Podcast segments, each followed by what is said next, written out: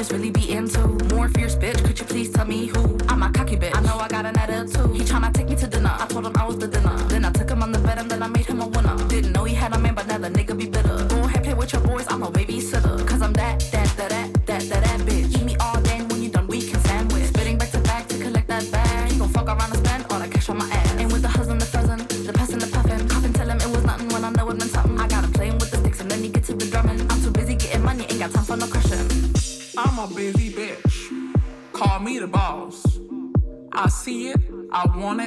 I get it, baby. I don't think twice.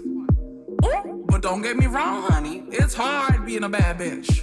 You think I woke up like this? Bitch, this ain't Beyonce.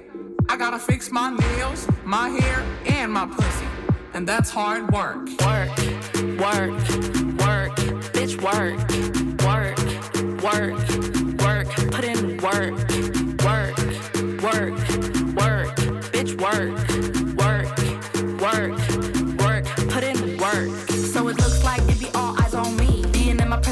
only fantasy. These bitches funny should be into doing comedy. Could I take him if I would, sis? Probably. When I walk, then they talk, make a buck. Heard they talking shit, but who the fuck gives a fuck? Floating on them, all leave is angel dust. Killing these hoes, baby girl, that's a must. That bitch mad to the little hoe to woo. I'm a star, and you know, till your man won't chop. They say higga bigga boo, and I tell them boop shot. All these niggas stand in line when I get the short shot. Work, work, work, bitch, work, work, work,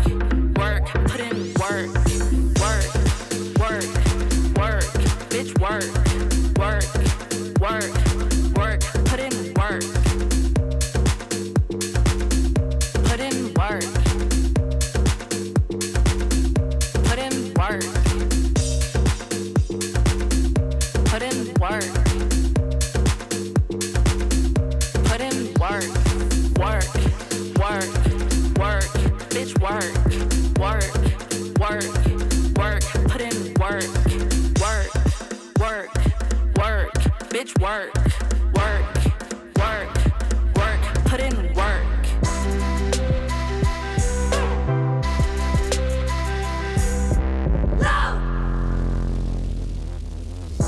God aften og rigtig hjertelig velkommen til Frekvens her på Radio Loud.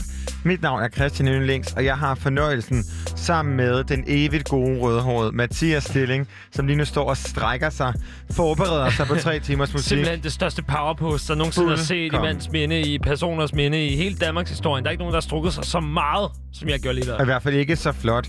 Og øh, vi er jo i gang med at strække ud, fordi vi øh, simpelthen skal sende tre timers musikradio her på Radio Loud. Og øh, vi får besøg både af Ida Hansen og af Girl Crush. Og øh, så skal vi snakke lidt om både Karl-prisen i går, og vi skal også snakke om generelt lidt øh, forskelligt ny musik. Så det bliver simpelthen en øh, vinder af en øh, dag. Og øh, Mathias, hvad, øh, du så, ser ud som om, du gerne vil sige noget. Nå, ikke så meget. Der er jo masser at se til, fordi vi tager jo også en tur forbi øh, udlandet og skal se på, jamen, hvad er det egentlig tysk musik eller koncertkultur Gud, ja. lige nu gør. Så øh, det er jo også et sted, vi kigger ind. Der er masser, masser af guf. Noget af det guf, som vi skal have, det er jo også musik. Lige præcis. Og jeg elskede, hvordan fint du lige talte ind over vores lille jingle der. Det var helt perfekt. Vi skal nemlig snakke om uh, ny musik, fordi det første nummer, som vi startede team med, er det nyeste, vi har fået fra Fiven eller FVN, og uh, jeg kan simpelthen aldrig huske, hvordan man udtaler hendes navn, og det svinger også lidt nogle gange, men det staves FVN, og nummeret hedder Work. Jeg tænkte ellers nogle gange med, når det hedder FVN, så det der V der kunne godt have været et U, ligesom du ser i Gud, rigtig ja. mange andre A$AP bands. Rocky har nærmest gjort det, tror ja, jeg. bare med et dollartegn i stedet Ja. for, men også, jeg tænker, øh, et modmærke som øh, Bulgari Det er rigtigt. øh, kunne være et bud på. Fun. Fun, ja. Men jeg ved, hun ikke hedder Fun, fordi hendes navn er Fiven med E'er. Okay. Så, så, men jeg ved ikke, om det er Feven, eller FVN, eller Fiven. Altså, Hmm. hen, hendes Instagram-navn er FVN, don't ask me again, ho. ja okay. Øhm, så jeg tænker, at vi er lidt derovre af. Der er Og, slet ikke behov for flere gissninger. nej, og da, men da jeg spurgte dig første gang, om øh, hvad du synes om det her nummer, så spurgte jeg dig også ind til dit forhold til Azalea Banks. Mm. En øh, kvinde, som øh, jeg personligt øh, knus elsker, men jo, som har nogle rimelig problematiske udtalelser. Blandt andet øh, været stolt Trump-supporter. Men øh, hende og Kanye West har øh, samme, øh, hvad hedder det, lever med samme psykiske lidelse. Og øh, sidste gang, jeg snakkede om Celia Banks her på Frekvens, var fordi, at en øh, feminist fra London, som hedder Monroe Bergdorf, var ude at sige, at hvis vi alle sammen bare behandlede Celia Banks og hendes reigns på samme måde, som vi ligesom til gode ser Kanye, så havde det hele været lidt nemmere. Jeg tænkte, var du lige ved bare at, øh, at skære alle republikanere over som øh, psykisk syge? Nej, nej, der vil jeg aldrig, der vil jeg aldrig komme til. Kontroversielt. Men det var slet ikke det, det skulle handle om. Det skulle nemlig handle om, at det her nummer har lidt af Celia Banks vibes over. Det synes jeg virkelig klæder øh, FVN's. Der var sådan lidt two and two over det. Præcis, men også et nummer, der hedder The Big Big Beat, som øh, helt klart også har givet lidt inspiration, og øh, så er der jo også lidt en homage til øh, Azalea Banks, i for, ikke Azalea Banks, undskyld, Princess Nokia, mm, i form ja. af I see it, I like it, I want it, I got it, ikke? Klart. Ja. Men vi bliver ved ny musik. Ja. Og øh, fordi du jo ligesom igen i dag ikke nu er mit feriebarn, men er min... Øh, Ja, ja, din, øh, hvad, vi har mange projekter i luften på frekvensbarn. kan, skal jeg øh, være sådan olien, der får kæden til ikke at bare køre fuldstændig tør op til øh, Ja. ja. Grave Up Loud Men i det, morgen? Det er sådan, jeg tænker rent faktisk vil beskrive dig sådan en god, behagelig smørelse. er det et, øh, det nummer, du tager med? Er det god, behagelig smørelse? Det vil sige, det er øh, en, en, en gruppe, der hedder Augustin, som er øh, dansk. Det er lang tid siden, jeg har hørt fra dem. De, de lavede et nummer for to år siden, som hed You and I, hvor at jeg øh, smæk elskede det. Det var sådan instrumental pop på en eller anden måde. Og nu er de øh, altså lige udgivet noget nyt. Det hedder Something Off, det her nummer. Og det er sådan en, øh, en ung trio med, øh, med nogle fyre, som er i en masse sådan undergrundsprojekter rundt omkring i Danmark. Og det er... Øh, hvad kan man sige, Augustin var øh, det første, hvor jeg lagde mærke til, at, at de var inde sammen. Og så øh, kan man sige, at det ligesom bare har været trampolinen til, de hopper ud og laver alt muligt andet. Men Augustin ser jeg indtil videre som nok et af de største projekter, de har lavet. Okay, så det er ligesom moderskibet. Moderskibet simpelthen, og så sender de en masse øer ud rundt omkring. Men det her nummer, eller det, ikke bare det her nummer, men deres nummer, synes jeg er øh, absolut vidunderligt. Det er en genre, jeg er øh, meget tryg i, kan man sige. Og øh, med de ord, så kommer her Something Off fra Augustin.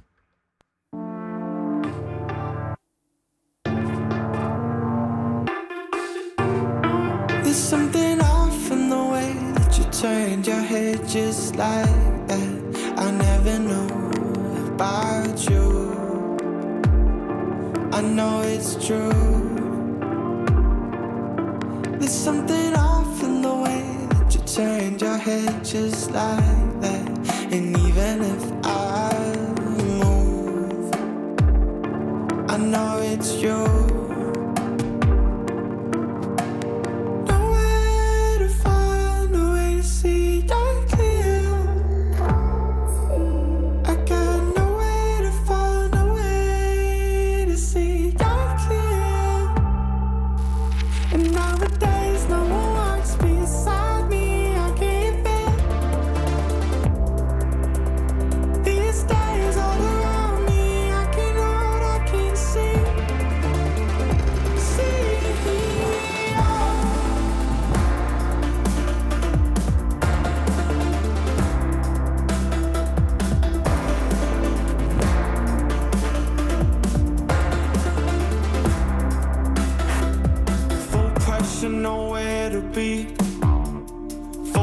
Pressure, no one to hold me like you do now. Like you do now. No dark measures, what I'm supposed to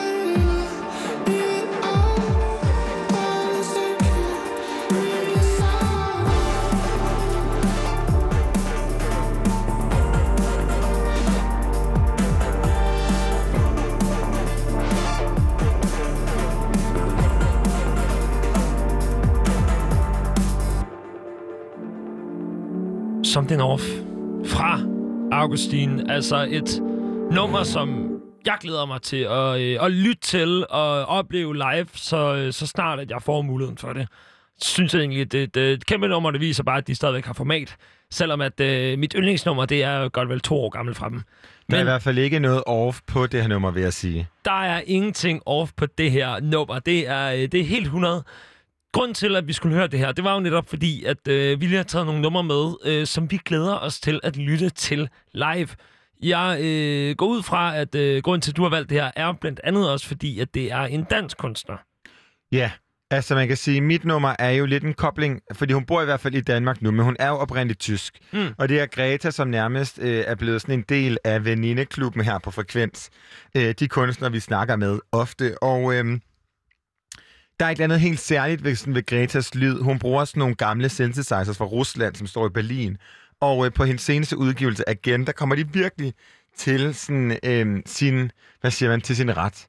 Og øh, jeg håber så meget, at øh, når Greta skal spille på Uhørt Festival her i starten af september, faktisk på samme dag som hendes øh, debut EP, øh, nej, ikke hendes debut, hendes anden EP, Arden Spring Part 2, kommer ud, øh, at de her synthesizers ligesom har taget, det er meget svært for mig at sige synthesizers, Synthesizer. jeg mangler Ja. det der TH, ikke?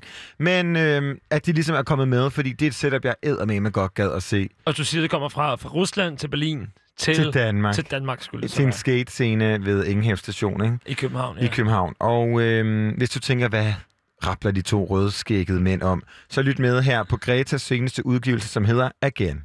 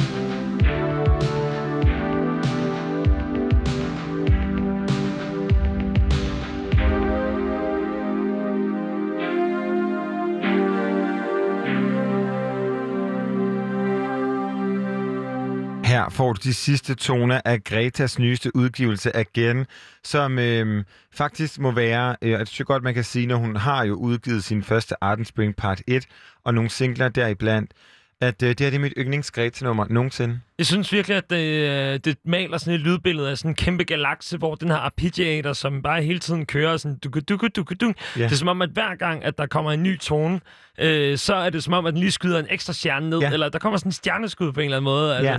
Det maler sådan et, et dejligt billede af, af noget, der er, er meget større end den, øh, den himmel, vi bare kigger på øh, her på jorden. Og det er jo simpelthen et nummer, som man måske, nej, men nok, det kan man nok godt garantere, kan opleve, når at øh, dan- tyskfødte, men nu dansk bosatte Greta, hun øh, optræder live til Uhørt Festival her i september i København. Og øh, meget apropos koncerter, så har vi her på Frekvens før talt om det her tyske initiativ, der vil forsøge at gøre os alle sammen klogere på den reelle risici ved at tage til koncert med kon- covid-19 i omløb. Og øh, i lørdags blev det her eksper- eksperiment simpelthen afholdt i Leipzig, hvor at 1500 frivillige mødte op som publikum, iført masker og sporingsenheder. Det lyder øh, meget spøjst, men samtidig også meget sikkert. Det er øh, i hvert fald noget, der peger frem mod øh, bedre tider. Ja, og fidusen øh, ved koncerten var simpelthen at måle det her helt konkret, og masker er nok til at stoppe spredningen, hvor meget afstand man skal holde, og testning af, hvor hurtigt og nemt virusen den spreder sig. Og det gjorde de simpelthen ved at sprede sådan nogle øh, selvlysende væsker ud via sådan nogle ioner, som er, altså... Ah, så altså det... Der kommer nogle væsker, og så kan du se, okay, hvor har øh, corona øh, potentielt spredt sig hen. Ja, og hvordan spreder den sig, og man kan ligesom følge dens øh, forløb. Og det her øh, eksperiment, det kalder man Restart 19, og øh, det har fået næsten en million euro i støtte af den tyske regering. Og øh, det var simpelthen tre koncerter med den tyske sanger Tim Bensko, som øh, ud fra en meget, meget simpel Google-søgning, og særligt på billeder, øh, giver sådan et, en karakteristika af noget Mads Langer. Og øh, Tim Bensko. jamen, du bliver nødt til ligesom, og hvis du ikke har set det, så du tænker Mads Langer i det sekund, og det kan du jo også, kære lytter, lige prøve at google. Ja, jo, okay. Der er Mads Langer over den, ikke? der er, jo. Eller en, øh, der er en øh, kunstner, der hedder Joel Baker. Som ligner som ham lidt. ligner ham også lidt. Alt andet lige, ja, man kan godt forestille sig, hvad for en type musik det er. Og meget forskningsprojektagtigt, så for uden ligesom at give de her publikum, de heldige gæster, der fik lov til at opleve en koncert, og det er stemning af at være til en koncert, så øh, var der ligesom tre sådan, forskellige scenarier. Det ene, det simulerede en almindelig koncert øh, før corona, hvor folk de stod tæt, og den anden, den havde øh, få hygiejniske retningslinjer, hvor folk stod, holdt en smule afstand, ligesom vi gør her i studiet, og som du måske også gør, hvis du tager metroen. Og så øh, havde den sidste en langt færre øh, række publikum med halvanden meters afstand og strækse retningslinjer. Ah, så man har simpelthen ligesom skulle tjekke op på, jamen, øh, hvor, hvor meget kan vi tillade os at gøre, før at, øh, at, at det er en reel øh, smitterisiko. Ja, og hvor galt går det, når vi gør det helt, som vi plejer? Og øh, det får mig til ligesom at, øh, at få lyst til at spørge dig, Stilling. Kunne du finde på at tage til sådan et arrangement? Jeg kunne i den grad godt finde på at tage til et arrangement. Jeg synes, det er vigtigt, at vi skal øh, begynde at åbne op for øh, altså koncerter, og gerne dem, hvor man kan være lidt flere. Og øh, specielt, hvis det også er sådan noget med, at man kan stå op, fordi jeg synes langt hen ad vejen, at siddende koncerter for tiden, det er, jo, det er vigtigt, at vi kan det, men, men der mangler lige altså, det sidste gear nogle gange, hvis at man gerne vil have, at øh, koncerten den skal være oplevet sådan, til, til fulde. Hvad, hvad synes du egentlig? Jeg kunne godt finde på at tage til den, og øh, jeg tror, at nogle af de ting, man finder ud af på det eksperiment, er, håber jeg, at retningslinjer og masker er vejen frem, fordi det er jo det, som ligesom er mit eneste håb lige nu. At den maske, jeg sidder med i offentlig transport, den rent faktisk virker, og gør, at jeg kan sidde tæt i en bus, hvor folk øh, har deres ansigter både mod og væk fra mig, øh, og ånder det er, det er der, hvor man virkelig kommer til, øh, til den ultimative prøve, hvis at du står til en koncert og synger med, eller om ikke andet lader, som om du synger med, kigger dine øh, venner i, i øh, øjnene og lader, som om du mundaflæser et eller andet. Ja. Du aner ikke, hvad det er, du Nej. synger. Det kan du lige pludselig ikke her. Så er det bare den rene lyd, som kan afgøre, om du synger med Ja. eller ej. Men det, det ved jeg sgu ikke, om, øh, hvor meget det egentlig betyder. Men det tror jeg alligevel. Altså følelsen af, at man skal synge med til koncerter, synes jeg også øh, er ret stor. Og det der med, at man føles som en stor klynge. Men skulle du, øh, altså, hvis du havde mulighed, skulle du være til nogle koncerter det her øh, forår, sommer, og nu også snart efterår? Jamen, altså et hav af koncerter og flere festivaler, og øh, jeg, skulle have været på en festival her for to, om, om to uger, som lige er blevet aflyst her over weekenden. Hvad hed den? Øh, det er Titgen Festival. Ja. Og øh, altså, der skulle have været, hvad, 1500 mennesker til den også, øh, og den blev også aflyst. Og i går der talte øh, Benjamin og Isanaya øh, om her på Frekvens, om de festivaler, som ligesom nu er begyndt at blive annonceret, blandt andet Minds 99 og øh, Casey, og øh, nogle af de amerikanske kunstnere begynder også at lave virtuelle koncerter, hvor man betaler for at komme med. Her i slutningen af august var de to første, blandt andet Lille Uzi Vert, jeg kan ikke huske, hvem den anden var. Men i år, der skulle jeg have været til Dua Lipa. Oh, Og som et lille plaster på såret, så øh, synes jeg, at vi skal høre hendes nummer øh, Levitating i det remix, hvor at både, altså man kan nærmest sige to ikoner, synes jeg godt, man kan sige, tre ikoner på øh, med Dua Lipa, øh, hvor nemlig Madonna og Michelle er gået med. Her kommer Levitating.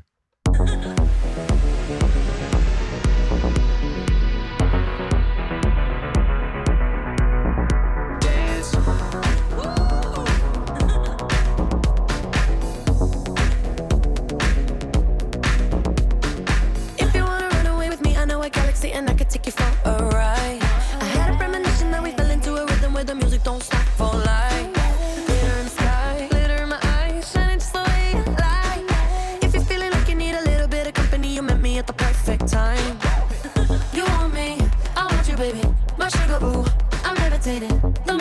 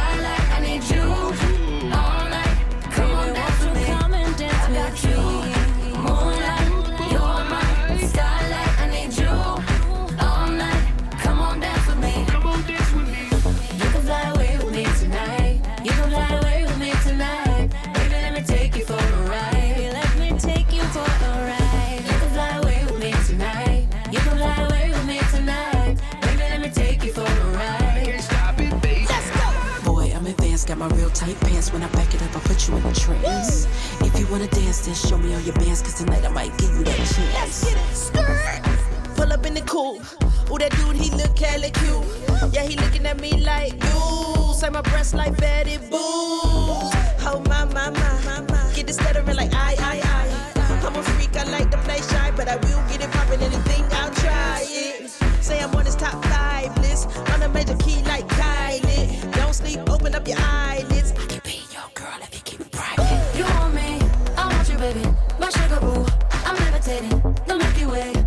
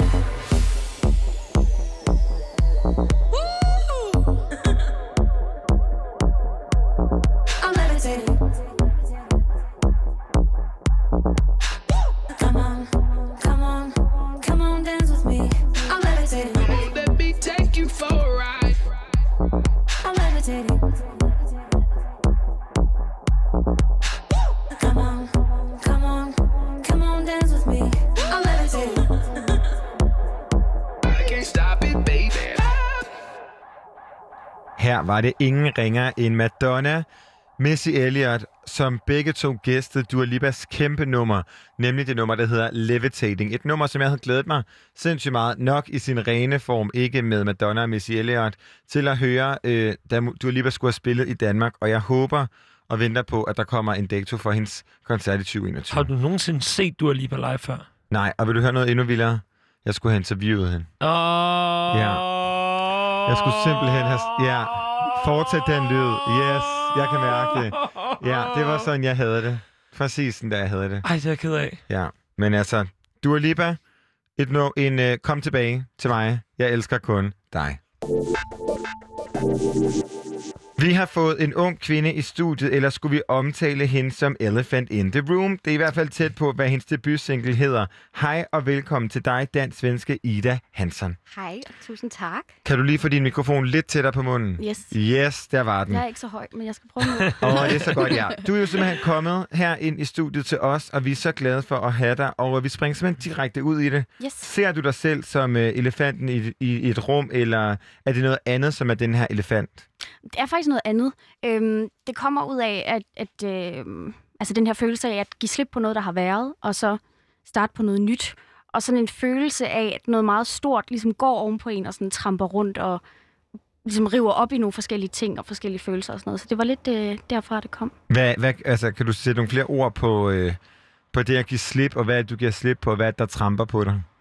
Jeg var, øh, fra jeg var, hvor gammel var jeg, 15 eller sådan noget, så blev jeg rigtig, rigtig syg i anoreksi og depression. Øhm, og det varede alt for længe og taget alt for mange år. Øhm, men øhm, så efter meget, øh, altså lang tids kamp og det ene og det andet, så, øh, så kom jeg ud på den anden side. Og der havde jeg længe en følelse af, at der var noget tungt, der sådan gik ovenpå mig, især når jeg lå og slappede af. Det var sådan øh, noget tungt, der bare trampede. Øhm, men så vendte jeg den lidt om sammen med Louis Hjarto, som jeg har skrevet sangen med, og ligesom øh, jamen noget, der river, river op i en. Men, Men- den, Ja, betyder det så, at elefanten lige pludselig er blevet et symbol på, at du er blevet et, øh, et større, bedre menneske? Eller hvordan øh, fungerer den her elefant? Altså, det, det lyder som om, at den har bare været sådan en, en sten fra dit hjerte, som, som skulle lettes, mm. men, og ikke så meget, at det skulle være, hvad hedder det, noget, noget der, øh, der fik det til at bryde stort ud. nej, præcis. Altså, det har helt sikkert, jeg ved ikke, om det har sådan været, at jeg er blevet, blevet bedre, men jeg har da helt sikkert udviklet mig helt vildt, og jeg tror i en retning, som jeg ikke havde, hvis, hvis alt det der ikke var sket. Men elefanten er blevet noget, noget positivt på en eller anden måde. Ja, fordi at normalt så tænker man altid elefanten mm. i rummet, som vi Ja. også øh, indleder med her, som jo er når man, altså, øh, noget, man ikke taler om, men man ved, at det er der. Men det lyder som om, her der er det jo bare et show. Ja, præcis. Og det var også lidt sådan, jeg, jeg ville have det. Jeg tænkte, jeg vil ikke lave en sang, fordi altså, man kan fortolke den lidt, som man vil, og lægge i det, hvad man, hvad man vil.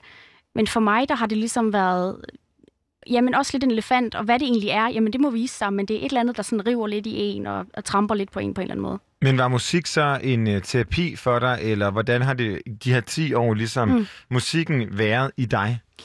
Altså, jeg ville ønske, at jeg kunne sige, at det bare var sådan, at jeg tænkte, at det var det, jeg ville, og så var det bare det, jeg gjorde. Men det var det ikke rigtigt. Øhm, det var det en periode, og så mistede jeg gnisten og tænkte, at jeg skal aldrig synge, og jeg skal aldrig røre en mikrofon. Jeg fik næsten sådan en helt kvalme, når jeg tænkte på det. Hvornår skete det? Det var i 2017-18. Hvad, hvad, hvad gjorde, at du tænkte det? Jeg tror bare, at jeg, jamen jeg mistede, altså meget af det er jo, at, at jeg mistede mig selv, og jeg mistede ligesom øh, alt, jeg havde ikke lyst til noget. Og så var det også bare musik, det var sådan, jeg var ligeglad med det hele. I den, nu, tænker man jo, øh, du er, du er dansk-svensk. Yes. Og det er jo faktisk to rigtig stolte popnationer. Ja. Hvordan, øh, hvordan, hvilken, hvilken fod sætter du egentlig tungest ned på her? Er det sådan Max Martin ABBA-poppen, eller er vi mere over i sådan Mø-poppen? Hvad for en vil du helst øh, stille dig på? Dem, der vil have mig. Ej, men altså, det ved jeg ikke rigtigt. Øh, men jeg er da meget stolt over at kunne sådan prøve at komme ind lidt fra begge, fra begge sider. Jeg skal til Stockholm inden længe, øh, og så mødes med, det er godt nok en amerikansk øh, producer i Stockholm. Så jeg må se sådan lidt, hvad der, Så hvad man, sker. man møder simpelthen det bedste fra, fra alle verdener. Hvordan, hvordan så, hvis man lige tilfældigvis ser en, øh, en fodboldkamp i parken i Danmark i København? altså ja. Danmark eller Sverige? Altså, de har jo faktisk altid været Sverige. Ja, så vi har været tre mod en, når vi har set fodbold derhjemme. Det har været min søster og jeg og min far mod min mor. Uh. Ja. Men altså, nu nævner du lidt at tage os lidt med ind i den her privat, og mm. Mm. som kunstner og som privat menneske hedder du begge steder, Ida Hansson. Hvad er den største forskel på, øh, på de her to, øh, ikke karakterer, men de her to personer? Mm, det ved jeg faktisk ikke, men jeg føler lidt, at mit... Altså, jeg har altid bare været Ida Hansson, og jeg sad faktisk og snakkede med min søster om det i går, det her med, at Nyborg, så var vi begge to sådan, det føles lidt mere royalt, eller sådan lidt, det føles lidt finere på en eller anden måde, hvor jeg føler måske lidt mere, at Hansson, det er sådan lidt mere... Du hedder Ida Hansen Nyborg, eller Ida? Jeg, jeg hedder Ida Sofie Nyborg Hansson. Okay, så der er Ja. alligevel noget af det, der er udladet til Ja, det personlige. ja. Men hvad er, de største, hvad er den største forskel på det, udover bare navnet? Altså, er der sådan noget med, at du kan træde ud af noget af din fortid, når du er musiker, eller har du det hele med dig begge steder? Jeg føler nok, at jeg kan sådan træde, træde lidt ind og ud, men jeg prøver helt sikkert at sådan påtage mig den her lidt mere sådan badass, Og- når jeg er Ida Hansson. Ja, Og, og have mere af, af naven med dig. Øh, nu øh, falder jeg lige over øh, Hanson-navnet der. Det er jo Mm. øh, et, et navn, der på en eller anden måde forpligter, når man, øh, når man tænker på, på tidligere kunstnere. Der er jo for eksempel, hvad hedder det, øh, det store øh, Hanson-nummer, øh, Mbop. ja. Åh, Altså. det er godt. Hvor, hvor mange gange er du blevet spurgt, om du er i familie med de her? Det er faktisk ikke så mange gange, Ingen som man gang, skulle tro. Nej, ikke engang, da de var sådan på deres allerstørste? nej. Jeg ved ikke, om jeg bare ikke har været sammen med mennesker, der ikke har hørt så god musik. Oh, jeg Ej. elsker, at du kategoriserer det som god musik. Det, jeg kan allerede godt lide dig. Jeg, vil, jeg, vil, jeg vil gerne lige høre her, Ida, når Ja. vi lige hører det her Mbop-nummer. Mhm. Øh, hvad vil du så egentlig helst? Vil du så helst øh, skrive en gang Mbop, eller måske skrive fem numre, som var halvt så store som Mbop? Åh, det er et svært spørgsmål. Øh, altså, oh, det kunne være lidt fedt at have et nummer, som bare Og sådan... hvad være den? Ja, ikke også? Og når, lige så snart man hører det, sådan har jeg det i hvert fald. Det er næsten sådan, man får lyst til sådan at, at danse lidt på en eller anden måde. Ja, jeg elsker det. Du har jo udgivet uh, Elephant Shows, Ja. og uh, jeg tænker, at inden vi taler videre med dig og om det nummer, og generelt Ida Hansen som musiker, så synes jeg, vi skal høre det. Her kommer Radio Louds premiere oh, på Elephant Shows.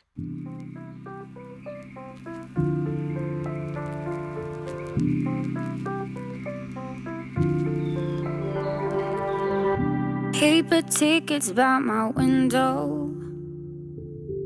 World is passing on the glass. See the dead and flash before my eyes. I'm so tired of my past. Where do I go? I'm falling asleep.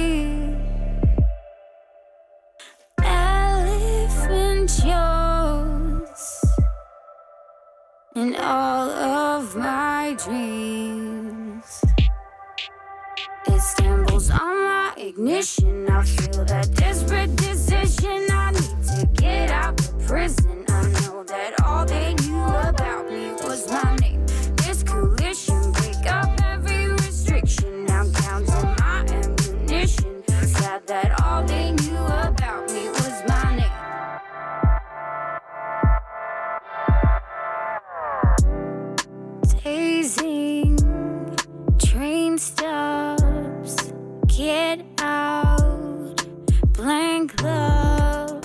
I've traveled all this way to find my residence. I got no friends. Where do I go? I'm falling asleep.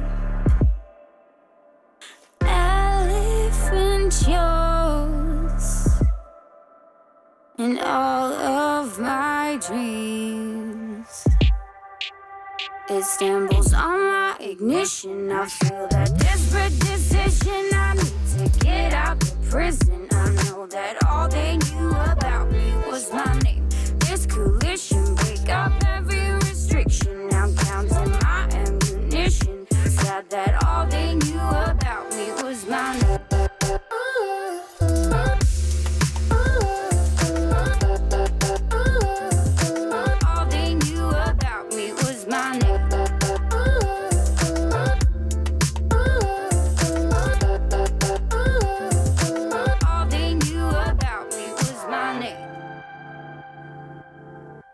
Don't say you know me.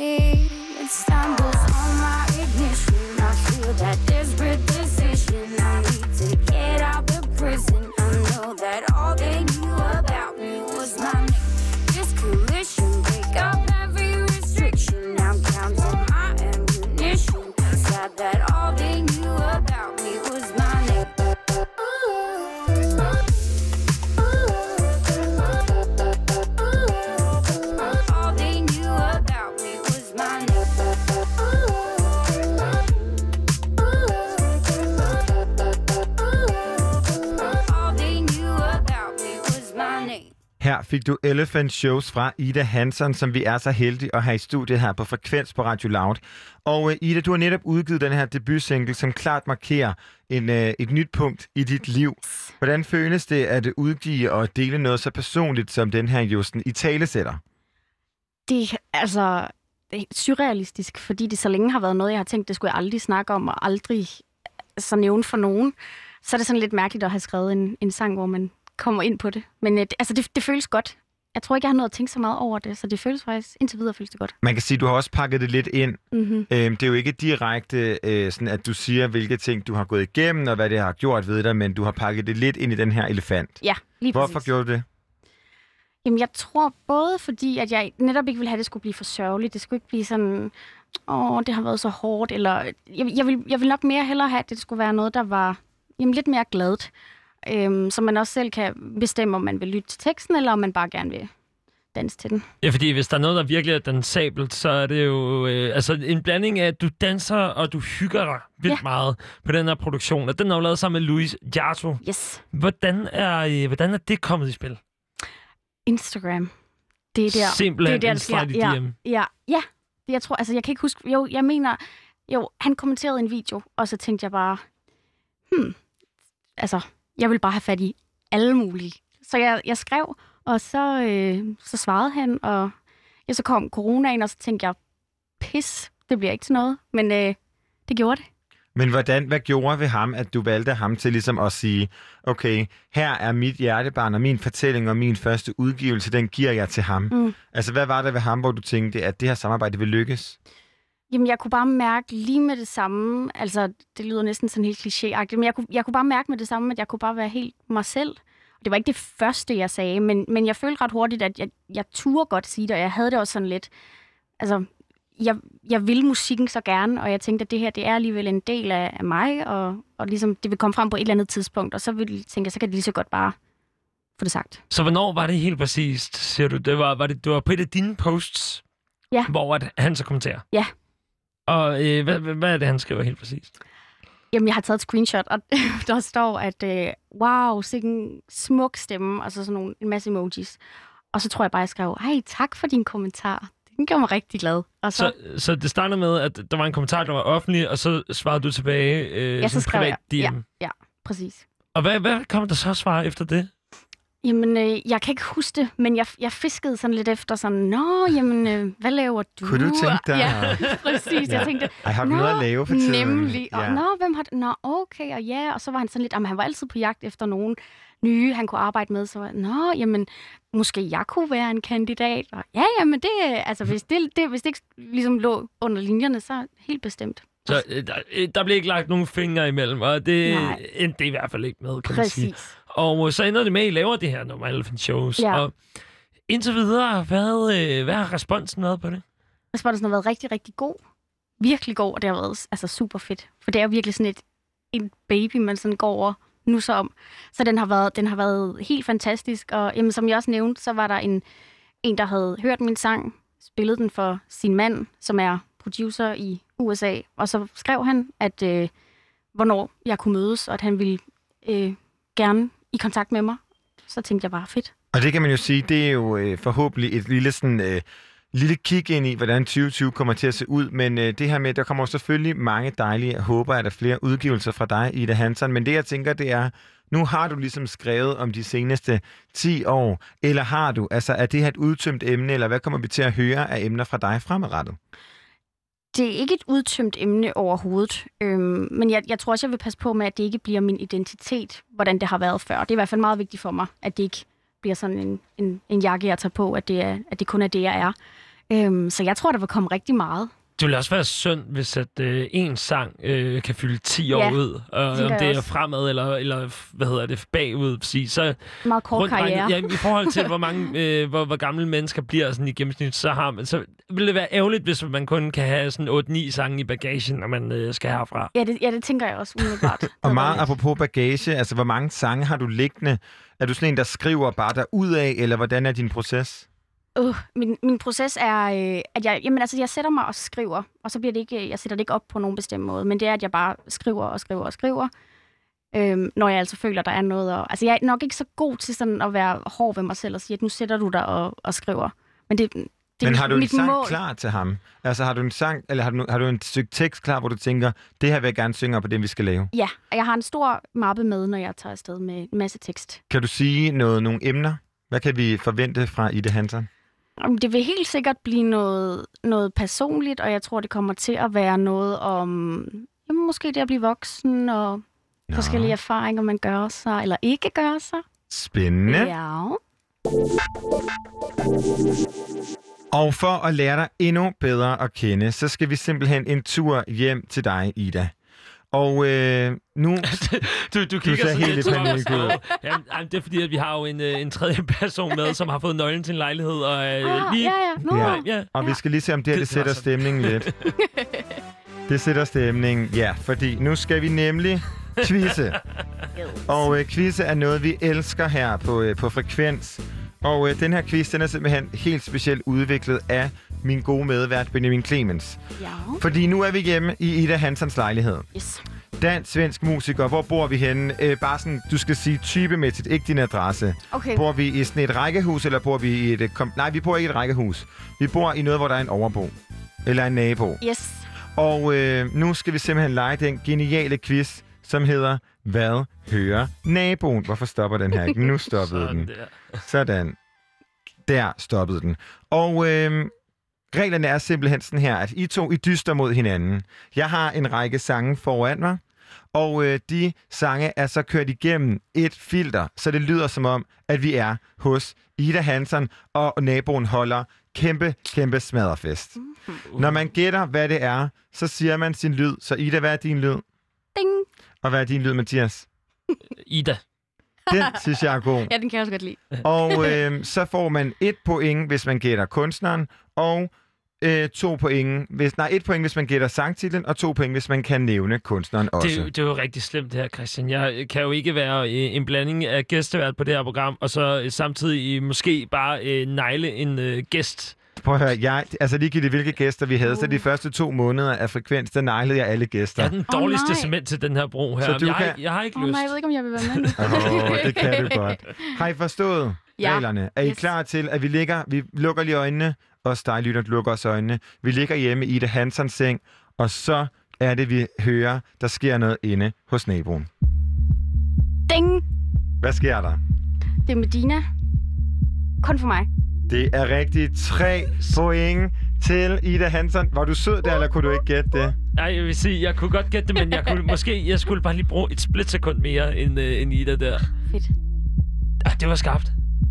Er det ikke, man kan I høre? Den har Det, taknemmelig bas, man kan mærke det. ja, men det er også, det, er en, det her det er en god nabo, tænker jeg. Det er en nabo, man godt vil have. Helt sikkert. Okay, godt. Vi går videre til næste. Nu er klokken blevet, det er blevet lidt senere. Og øh, du kiggede ikke på min Nej, søn, vel? jeg kan ikke, jeg kan Nej. ikke se noget Ikke herfra. snyde. Der, Nej, der ikke er snyde, Mathias afstand. Stilling. Spidsmus. nu det er blevet lidt senere, Yes. men, øh, men det er stadigvæk, vi ligger stadig i Ida Hansens seng. Ida, Ja, hvad er det at stille til replay. med? Øh, og han hedder Injas. Okay, godt klaret. Ja, og minder. Ja, det er Det- minder, ikke? Jo. Det minder mig om en øh, gymnasiefest, jeg var til på et tidspunkt. Men der var jo aldrig nogensinde øh, rigtig... Men jeg boede ude, lidt ude på landet der, så der var jo ikke rigtig nogen, der kom med naboklager. Hvis man kunne høre det der, så stod man altså øh, meget tæt på gården i forhold til, hvad man burde gøre som udefra kommende. Så er det ikke lovligt. Ja. Har, har du egentlig nogensinde... Øh, husker du en bestemt sang i dig, hvor at, øh, at, at der er nogen, der har klaget over lige præcis, da du satte den sang på? Nej, det tror jeg faktisk ikke. Jeg har den bedste... mod- Nej, det passer ikke. Ej, men altså, jeg, jeg kan ikke komme i tanke om, at jeg har sådan sat noget på, hvor folk har Prøv at høre, jeg synes, I er ved at blive alt for gode venner nu. altså, Det er bare sådan øh, lige prøve bare lige at... Du skal ikke få mig ud af... Ud af det er sådan, mode. jeg har det. Så gode venner er I blevet, for vi skal tilbage til Yes. quizzen. Nu er det blevet lidt senere. Ja. Klokken den er sådan noget 03.25, og så sker det her. Åh, oh, nej. Ja, jeg ved det jo. Jeg, jeg, har- jeg har det lige på tungen, men jeg kan ikke, hvem der har... Du må godt bare sige, hvis du kan gætte titlen, det er også okay. Ja. Den, den er simpelthen svær at gætte. Jeg har den overhovedet ikke. Men jeg har en idé. Jeg vil gerne gætte på den lige om lidt. Spørgsmålet er, om det er den ene eller den Lidt anden. nu. Okay, Ej, jeg- Ida. Ja. Ja, Det er scooter. Det er det ikke. Ja. ja. Jeg kan ikke engang komme med et kvalificeret bud. Så er det, du ved ikke, diskjockey krokodille eller DJ Alligator. Ja, og hvad hedder nummeret? Øh, uh, er det, is that what you call out? Det, er, det havde været perfekt for Radio Loud, men det er det ikke. Hvad, prøv at høre, hvad tænk på, hvad sagde han i starten? Det kan man jo ikke høre. Jeg kan overhovedet ikke høre Det kunne man godt høre.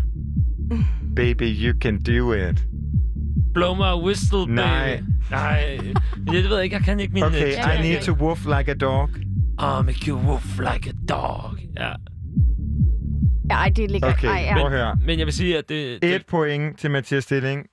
det lyder som en øh, faktisk en udmærket fest, fordi at folk larmer Det ikke var over musik. selvfølgelig DJ Alligator Doggy Style, og øh, meget partyagtigt. Så er vi lige blevet inviteret. Vi går lige derind, Ja. og øh, så er det selvfølgelig, at der bliver spillet det her fantastiske nummer, Evacuate the Dance Floor af Cascada.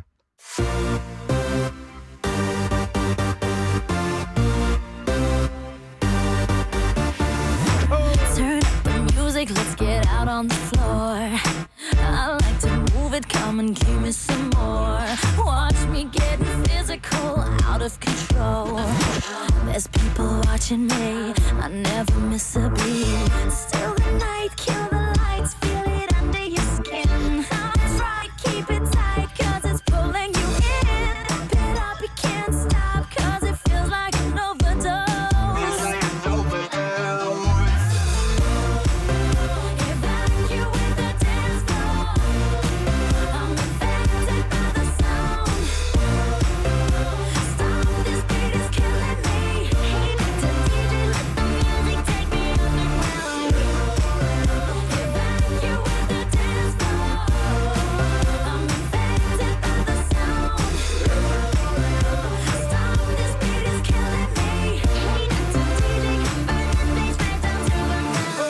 body's aching, system overload.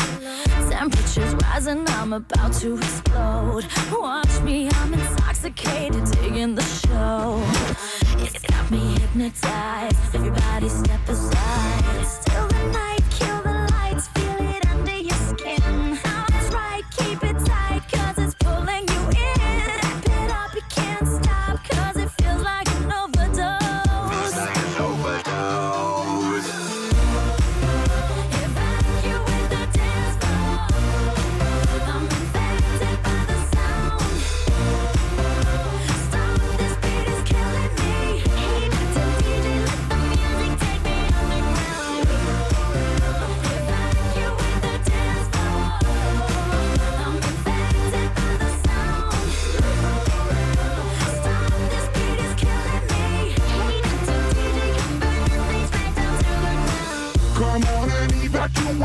club is heating up. Move on and accelerate, push it to the top. Come on and evacuate, feel the club is heating up. Move on and accelerate, you don't have to be afraid. Now who's back on a brand new track? They got everybody in the club going mad. So everybody in the back, get your back up on the wall and just shake that thing. Go crazy, yo lady,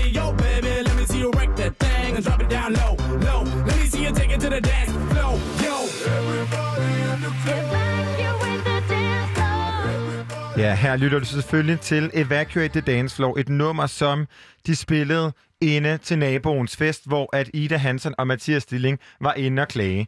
Mathias, han var lidt gladere, fordi han fører i den her quiz. I det mindste vidste jeg, hvad det var, vi spillede. Ja, det er Lidt korrekt. mere end, end Og der- øh, Ida jeg ved. Og stillingen i nabokvisten er 4 til Mathias og 3 til dig, Ida Hansen. Mm. Og øh, nu er vi gået i seng igen, og øh, pludselig, vi ligger og vi sover, og der kan I mærke stillheden. Ja. Ej, hvor er det skønt. Men så sker det her. Ding!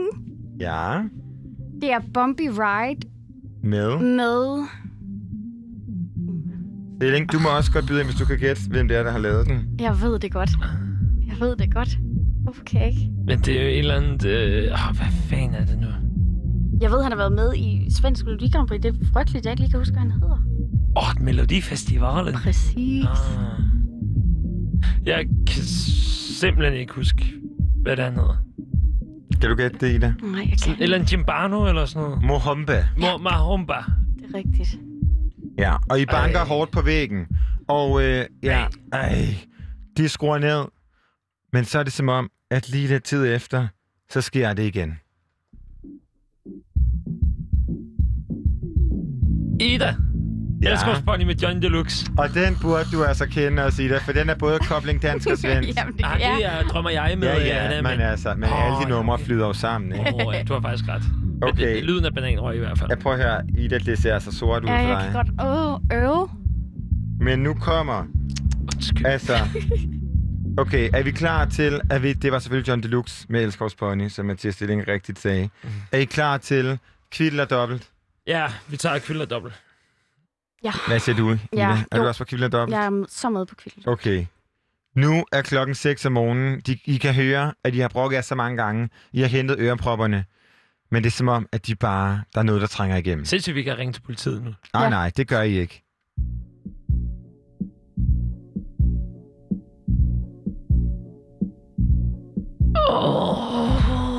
Hvis I lytter rigtig godt, så kan I høre, hvad der bliver sunget lige om lidt. I gider ikke Shazam, for jeg kan godt lide det her nummer.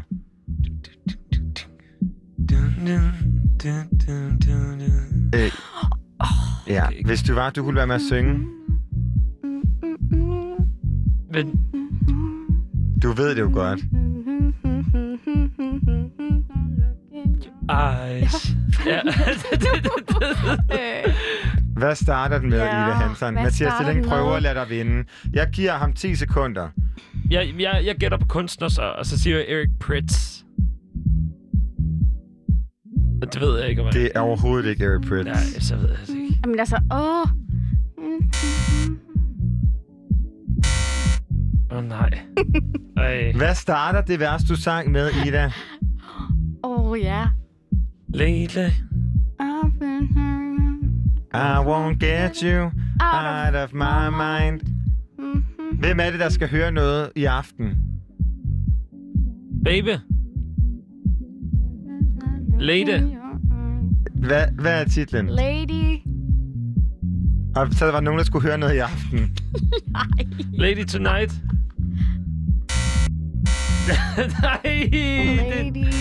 virkelig en dårlig afslutning på det her. Det var selvfølgelig Lady Hear Me Tonight med Mojo. Et kæmpe, kæmpe, Åh. kæmpe nummer. Og uh, Ida, hvis du... Altså, det betyder, at Mathias har vundet.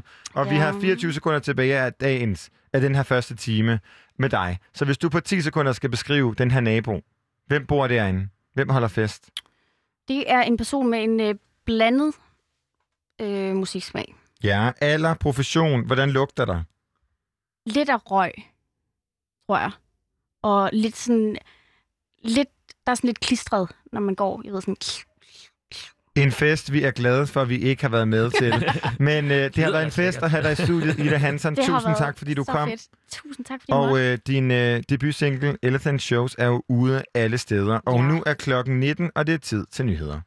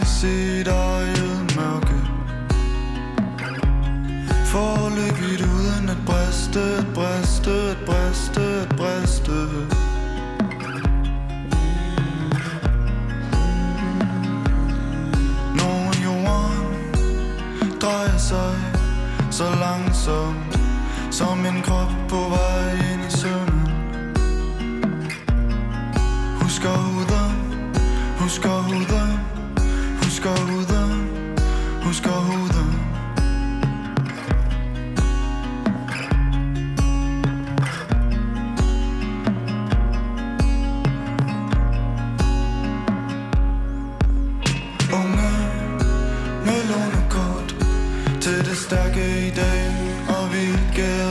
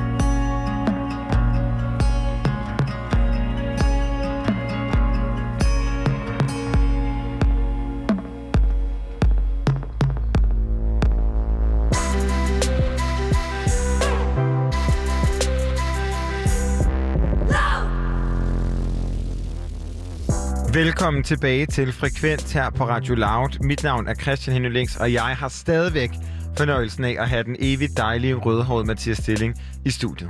Jeg er så glad for, at jeg kan øh, bidrage til en, øh, en god musikaften her på Radio Loud, øh, når det er tirsdag. Ja, og du bidrager til, at jeg oplever alt andet end vildgæret ensomhed, som jeg kan jo opleve i morgen i aften i øh, uh, Grape Out Loud kl. 20, hvor at uh, kunstnerne bag den dejlige single, vi startede timen med, First Flush, simpelthen optræder i det her geniale uh, fænomen, som vi har gang i.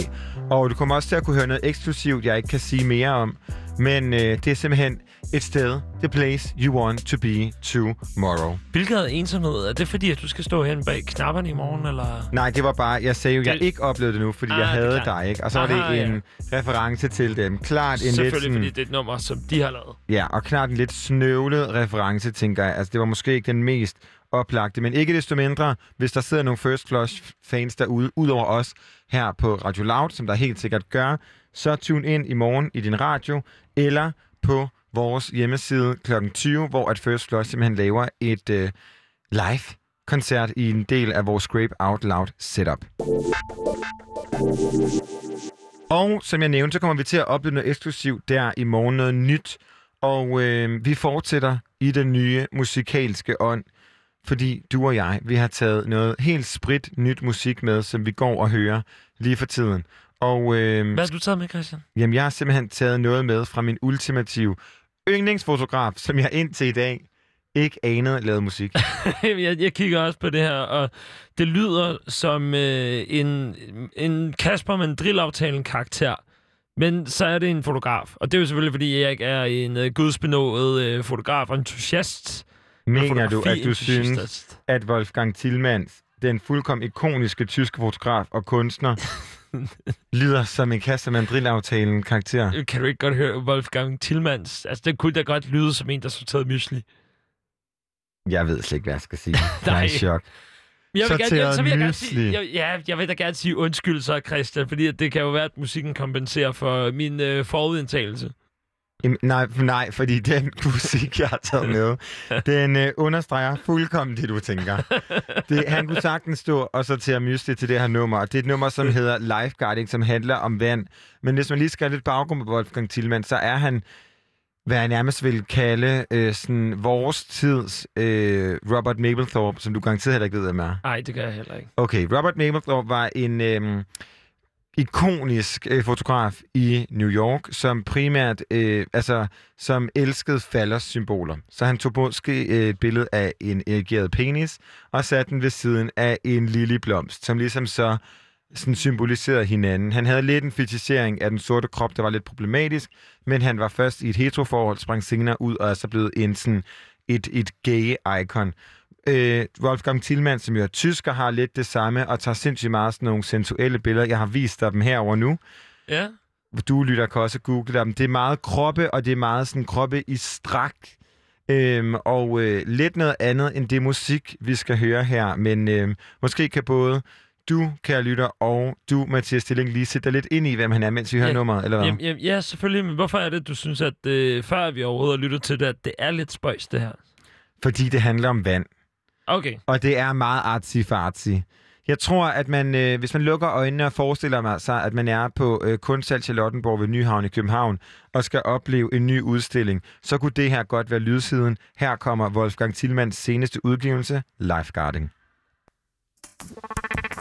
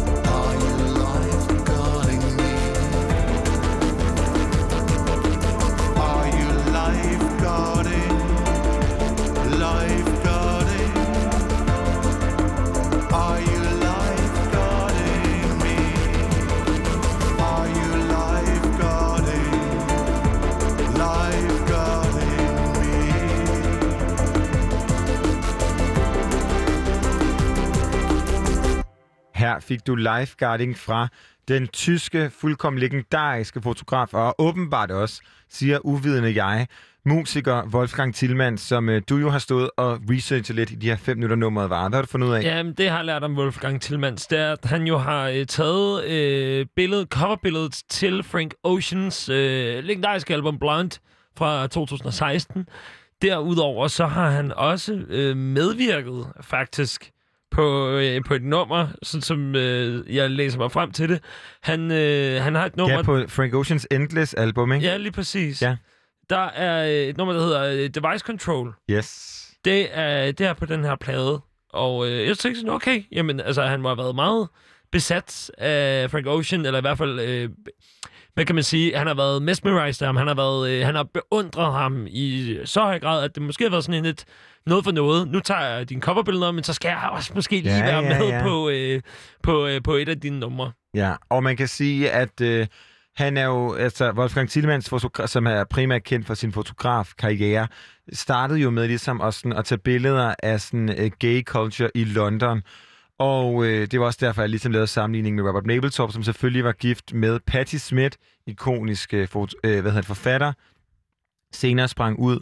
Og vi bliver ligesom i de her sådan, øh, queer icons, fordi at, øh, jeg kan nærmest sige, at Troy Sivan, som du har taget et nummer med fra, Mathias Stilling, er jo en af Ingen tvivl om, dem, jeg tror går hen og bliver altså hedret allermest i historiebøgerne. Men jeg vil sige helt klart, at Tracy Vine, han, øh, for, for mig i hvert fald, har han betydet utrolig meget for, for popmusikken, og hvordan den er blevet formet i løbet af de sidste, jamen lad os bare sige, de sidste 5-6 år, hvor, at, øh, hvor jeg har lagt mærke til ham. Jeg har jo krammet ham en enkelt gang, og det er jo... Undskyld, hvad? Øh, jamen, jeg, jeg krammede engang øh, Tracy Vine.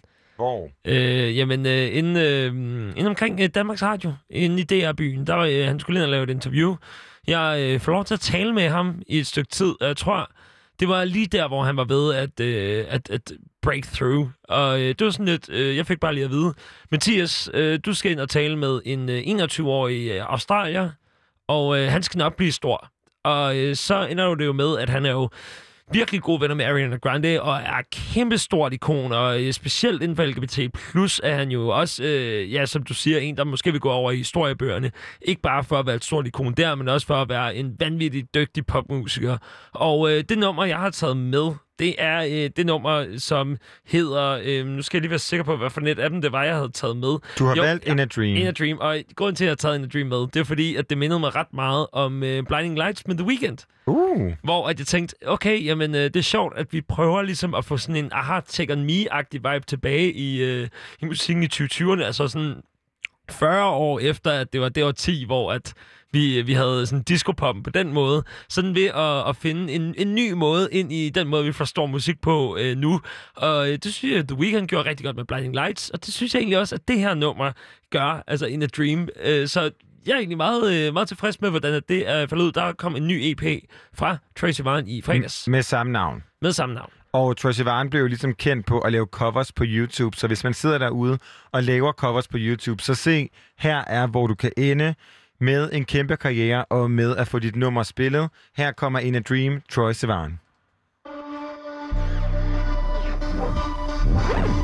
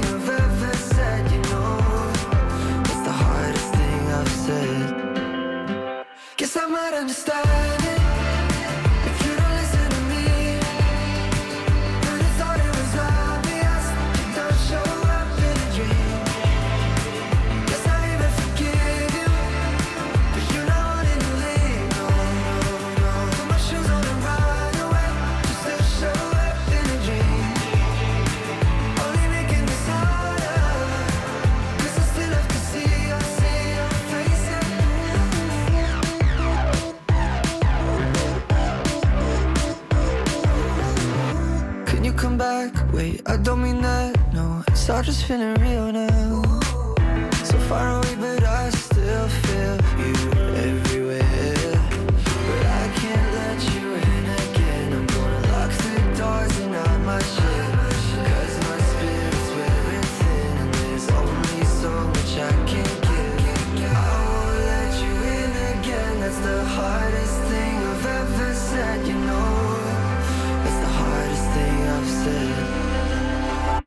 might understand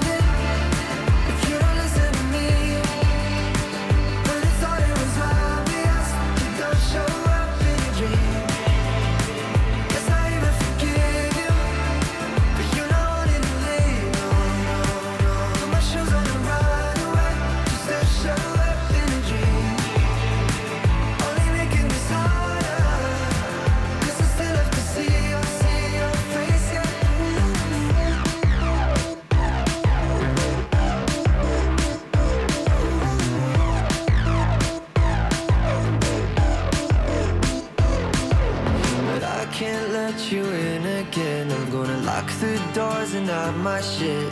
Cause my spirit's wearing thin, and there's only so much I can give. I won't let you in again. That's the hardest thing I've ever said, you know. That's the hardest thing I've said. Guess I might understand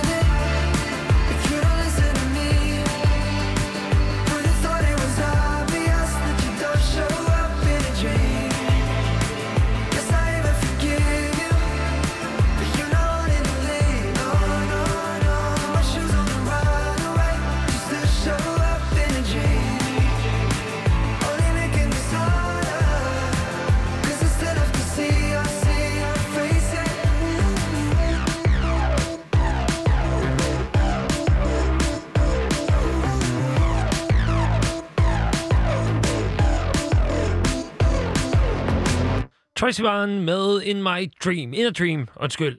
In a Dream. Titelnummer fra hans seneste EP, som klart har den reference, du nævnte, det her Blinding Lights, øh, det weekend pop ting, som jo er sådan noget. også er meget sådan aha-agtigt. Eller Jeg, jeg, jeg tænker, øh, med, med Blind Lights fra The Weeknd, der tænkte jeg, det her det er sådan lidt Take On Me øh, Ja. aha-agtigt.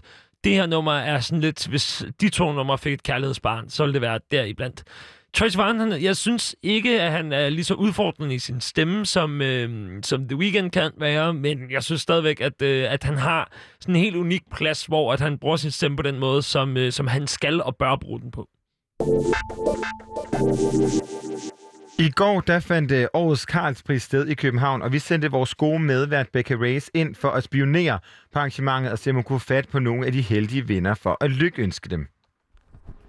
Jeg står her uden for Akselborg-salen lige over for Tivoli her i midten af København, hvor organisationen Musikforlæggerne afholder Karlprisen, som er den her årlige pris, der hylder danske komponister og tekst- og sangskrivere. Nomineringerne, nomineringerne og omfavner en rimelig bred vifte af musikgenre i modsætning til andre prisarrangementer, der som regel er opdelt i pop og rock og klassisk og jazz osv. Den her pris, den ser lidt ud over genrerne og hylder det her samarbejde, der sker mellem frontfigurer og alle producer og lyddesigner, tekstforfattere og ja, dem, der skriver noder på nodepapir. Blandt de nominerede er Jada, Barcelona, Tessa, Lowly, Lucas Graham og Lord Siva. Øh, og det øh, er noget, som jeg vil lige forsøge at prøve at se, om jeg kan snige mig med til her i salen. Jeg kan forstå, at den allerede er gået i gang, og jeg tror lige, at jeg har en mulighed her for at kigge udefra for at se, hvordan det hele ser ud. Det er en meget, meget smuk gammel bygning, og jeg kan se, at folk de sidder opdelt i borer, øh, runde borer, øh, som er normeret, og jeg kan nærmest forstå, at det er, ja, mange af dem, det er deres øh, frontfigurerne, altså det vil sige kunstnerne, og så deres producer og sangskriverhold, som, som som regel sidder sammen. Jeg kan spotte noget alfabet og en Hanne og Jada og Clara og Tessa og hele banden, så der er rimelig mange mennesker, der er til stede til, den her, til det her arrangement, og øh, jeg øh, tænker, at øh, jeg lige sætter mig ned og øh, lige ser, hvad der sker, og så øh, lige hiver fat i nogle af vennerne efterfølgende. Jeg står her med Jada, og øh, holdet som lige har vundet en pris for i dag. Hvad er det for en pris, I har vundet? Jamen, vi har vundet to, simpelthen. Vi har vundet øh, for den plade, vi har lavet sammen, som hedder I Cry A Lot, og så for nummeret Lonely, som vi også har lavet sammen. Vi har simpelthen vundet to. Utroligt. Og hvordan føles det? Jamen, det føles meget godt, synes jeg. det er dejligt at få sådan en holdpris, øh, for, som på en måde symboliserer lidt alle de øh, hjælpe, altså den måde, vi arbejder sammen på, og øh, selvom det er mig, der er i front, så er det jo virkelig en holdindsats. Så det er vildt dejligt at have fået to, der virkelig sådan, symboliserer det, synes jeg.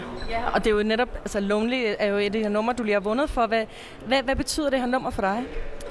Øhm, det betyder helt vildt meget for mig, blandt andet fordi, at øh,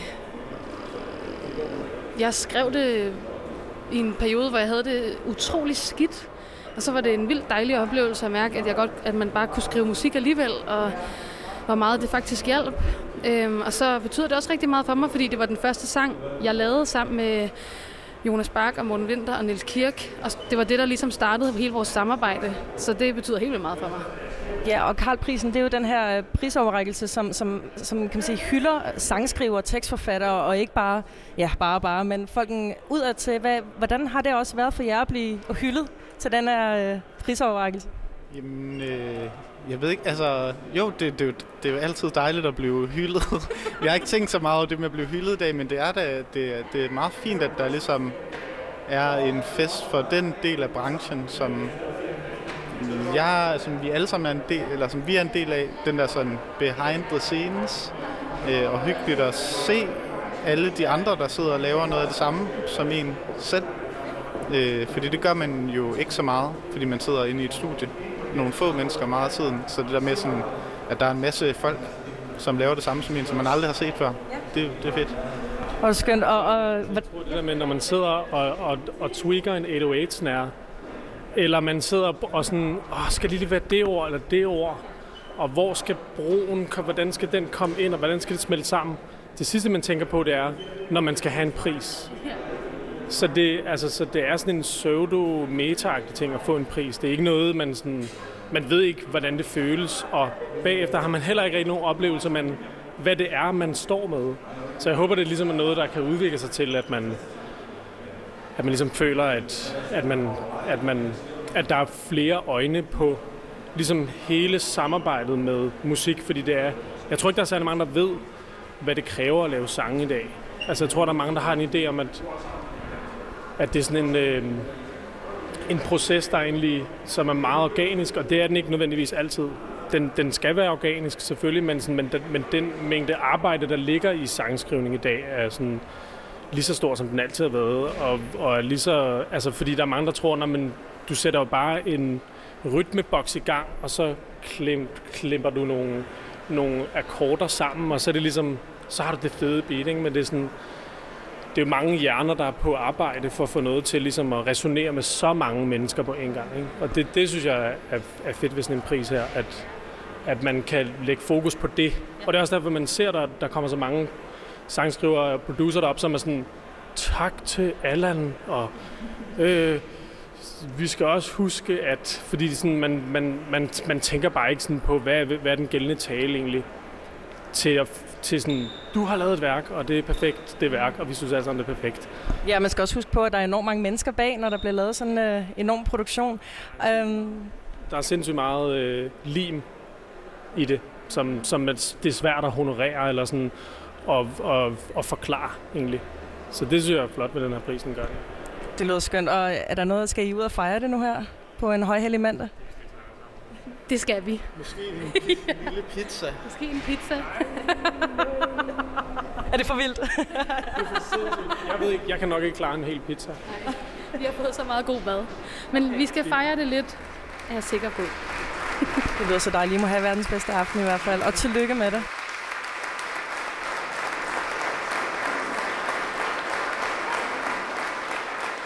Ja. Jeg står her med Gin Marker, som uh, har vundet talentprisen og en uh, jazzpris også oven i hatten for komposition. Gin, mange, mange gange tillykke med, med priserne. Tusind tak. Er det første gang, du har været nomineret til en Karl-pris? Øh, ja, det er det. Øh, og jeg har kun været til DMA før, ellers så har jeg heller ikke været til sådan nogle store, øh, store prisuddelinger før, så det er lidt vildt. Det er så smukt. Øhm, den her talentpris, du har vundet, hvem var det, du har været nomineret med sammen med Tessa og hvad er det, Clara også. Øh, hvordan føles det at, at så løbe med prisen? Øhm, det synes jeg var super sejt, da jeg ligesom læste, at det, det var, jeg fandt først ud af, at det var dem, jeg var nomineret sammen med, da, da det blev offentliggjort. Og så tænkte jeg sådan, oh shit, det bliver sgu lidt en hård kategori, det her. Øhm, fordi de er så seje til det, de gør, ikke? Og, øh, og at, at jeg er så sej til det, jeg gør, men, men jeg tror, jeg måske alligevel ikke, at jeg sådan havde... Altså, det, den kunne have været faldet til alle tre, synes jeg. Og du har også vundet en øh, anden pris her, den her kompositionspris inden for, for jazz. Øh, der var du også øh, nomineret med nogle andre. Hvordan, hvordan føles det? Er det en anden følelse, man får, end at få sådan en talentpris der? Øh, ja, det synes jeg, fordi at, øh, det er jo lidt mere jævnaldrende, der er i talentprisen. I hvert fald også, hvis man kigger sådan på, øh, hvor man er i sin karriere. Og øh, der, øh, der er det jo, det de er nok øh, øh, lidt mere etablerede kunstnere, der er i, i, øh, i hvad man sige, jazz-kategorien, eller rock, eller hvad det havde været. Ikke? Øhm, så det synes jeg er sejt, men på sådan en lidt anden måde. Det synes jeg er sindssygt sejt, fordi det, den, den med talentprisen, det er ligesom for mig. Øhm, og øh, komponistprisen inden for jazz, det er for mit album. Øh, så det er mere sådan et, et værk, hvor det er ret sejt lige at kunne sådan træde lidt tilbage, og så øh, kunne tage imod den ros, der er for det album. Øh. Ja, det er selve håndværket, der bliver hyldet. Så det, altså det, jeg synes, øh, det, det er jo ret vildt så at have begge dele, ikke? fordi så den ene er ligesom for mig, og den anden for albumet, og det, det er sejt. Kan du sætte lidt nogle ord på altså, processen fra at sidde og skrive akkorder og sidde og øve og indspil og til at stå med den her pris, øh, ja, uden måske at gengive din tale, men hvordan føles det helt fundamentalt? Øhm, jamen, øh, jeg har spillet musik rigtig længe, og jeg har skrevet sange rigtig længe, så hele sådan, projektet med at, et sådan et stort projekt med at lave øh, et debutalbum, øh, det var ligesom for sangenes skyld og for min egen skyld, og så, øh, så har det jo bare øh, resoneret hos mange virkelig til, og det er bare helt vildt fedt, fordi at, så er det bare dobbelt op, fordi for det, det, altså først var det bare for min egen skyld, og så det der med, at alle andre, sådan ligesom, den respons, jeg kan få hvor det, det, det er helt vildt. Øhm, så, så, så på en eller anden måde havde jeg jo sådan, det ved jeg ikke, når man er lille, så går man og drømmer om, og, sådan, og i badet måske, og sådan, hvad skal man sige, hvis man nogensinde står til sådan en eller anden Oscar-uddeling eller sådan noget. Øhm, og alligevel så havde jeg bare ikke rigtig forberedt noget, fordi jeg tror ikke, jeg sådan helt havde tænkt, at det egentlig kunne være mig, eller helt havde forstået, at jeg måske skulle have en tale. Jeg tror, det blev meget sådan en gefyl, det jeg lige sagde. Øh, så du havde ikke skrevet noget ned overhovedet? Nej, nej, det havde jeg faktisk ikke. Altså selvfølgelig havde jeg måske været sådan, om jeg skal huske lige at takke dem her, dem her, dem her. Øh, men jeg tror, det var meget bare sådan, wow, hvor vildt. Det var meget sådan det. Skal du så ud og fejre det nu her? Hvad nu? Ja, det, øh, jeg fik også til talentprisen, så fik jeg en check på 30.000, så jeg tror, det er mig, der giver panje i aften. Det øh, tror jeg vil være rigtig pænt af dig, hvis du gjorde det. Giv tusind gange tillykke med prisen. Her hørte du altså vores gode medvært Becca Race være til Karlprisen i øh, København. Og øh, Mathias?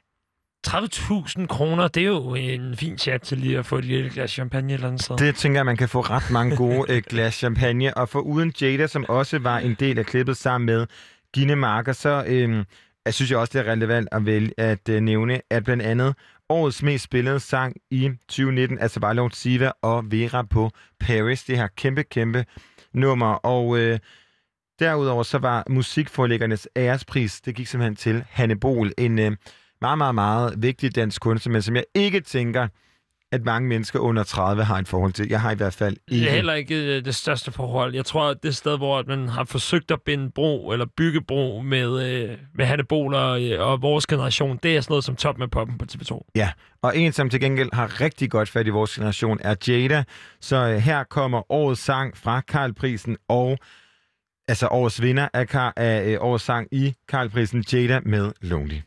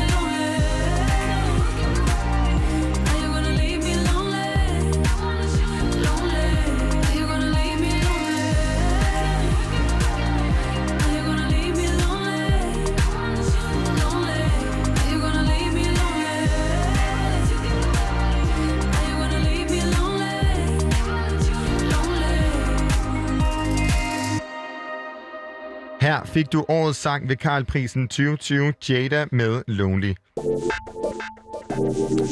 I fredags der udkom Nas nye album King's Disease, og øh, et af de numre, som blandt andet er øh, på den plade, det er nummeret Ultra Black.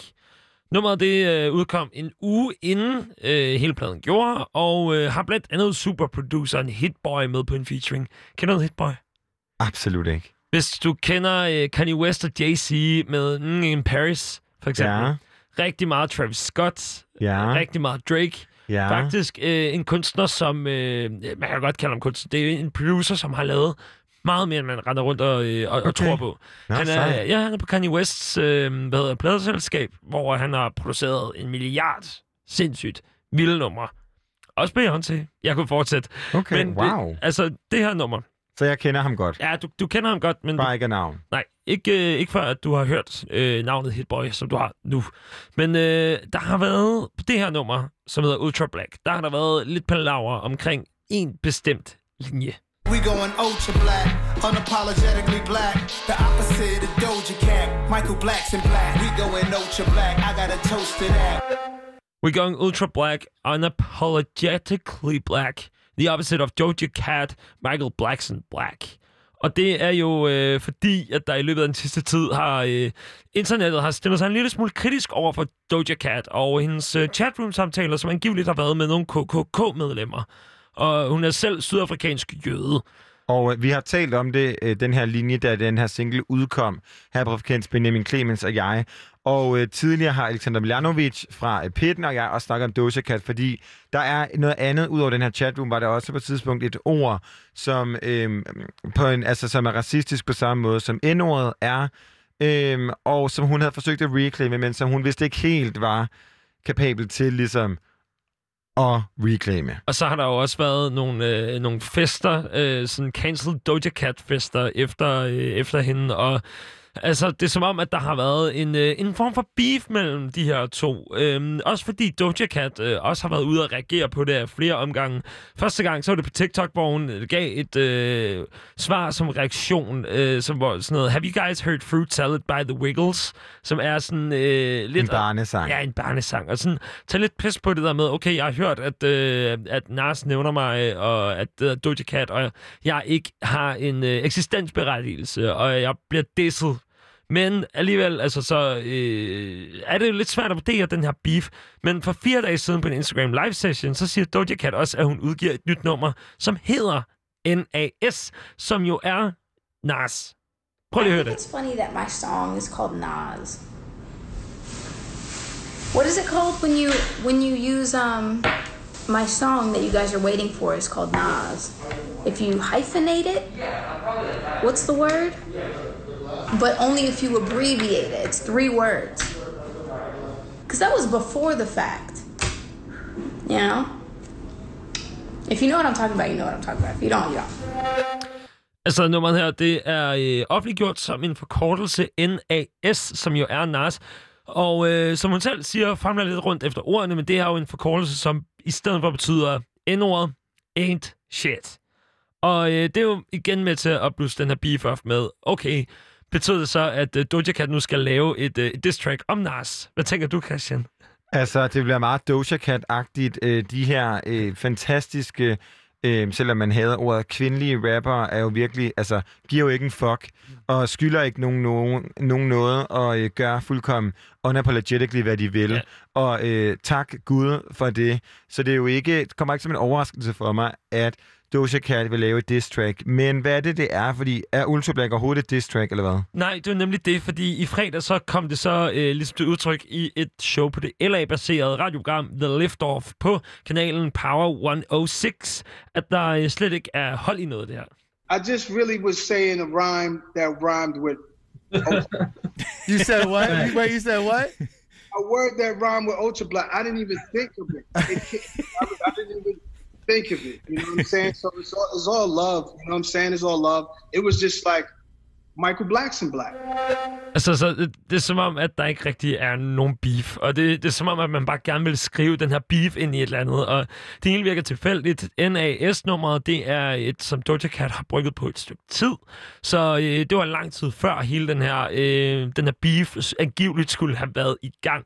Så altså, øh, alt i alt... Øh, Der er love i, i hiphopland. der er ren love i hiphopland, og der er ingen grund til, at hverken Doja Cat eller Nas, de skal begynde at ligesom spænde deres diss track muskler, selvom at man havde troet, at nu skulle de ud i en uh, mundtlig neokamp. Jeg vil så også sige, at øh, alle de ting, som Doja Cat har af skeletter i skabet, og den her sætning, og det her med, at altså, unapologetically black, fordi man har, Doja Cat er jo ligesom blevet beskyldt for ikke at være i gåseøjne rigtig sort. Øhm, og så, så jeg vil sige, at det virker lidt som om Nas har fået lidt kolde fødder. Mm. Men, men han burde jo ikke få kolde fødder, for han er jo ikke blevet cancelled. Det er jo Doja Cat, der er blevet cancelled. Så altså, jeg vil da sige, at jeg håber, at øh, ligegyldigt om det her det var intentionen eller ej, så håber jeg, at der har været nogle mennesker, som har talt sammen, og at de er blevet gode venner. Og så glæder jeg mig til nyt fra Doja Cat, for jeg er jo kæmpe Doja Cat-fans. Også mig i den grad. Øh, men også kæmpe Nars-fan. Jeg øh, egentlig... Jeg synes bare, skulle man lave sådan en distract-ting, så skal den lade være med at være så passiv-aggressiv, som den er. Og det i stedet for, at det er folk omkring, som skal tale om, okay, der er beef her, så øh, synes jeg mere, at det er artisterne, som skal lave de her diss tracks og sige, at det er et diss track. I stedet for, at man skal begynde at spekulere for meget i det. Vi skal høre nummeret. Hvad kommer der jo? Vi skal høre Ultra Black med Nas og Hitboy.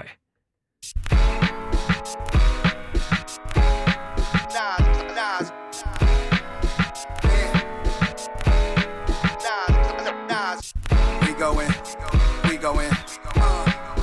Uh, my pants poster sad. Yeah, going ultra. Yeah, we going ultra black. I got a toast to that. We don't fold the crack. We going. Occasion we rose to that, fuck on postal. We going ultra black, watching the global change, hop in the coldest range. Hit boy on the beat, this shit poster slap. We going ultra black, we going, we going. Uh, Rhythm and blues, pop, rock, soul to jazz. Till my toes attack. How I look being told I'm not supposed to brag. Nobody fault, I tell the truth, I know it's facts. We ultra black, gray stone, skin tone, but multi that. Multiple colors, we come in all shades, mocha black. Except where I'm at and I fight me on it. Emotional stares like I might be wanted. Pitch black like the night, I'm ultra black. Sent for the sun reruns, jokes are black.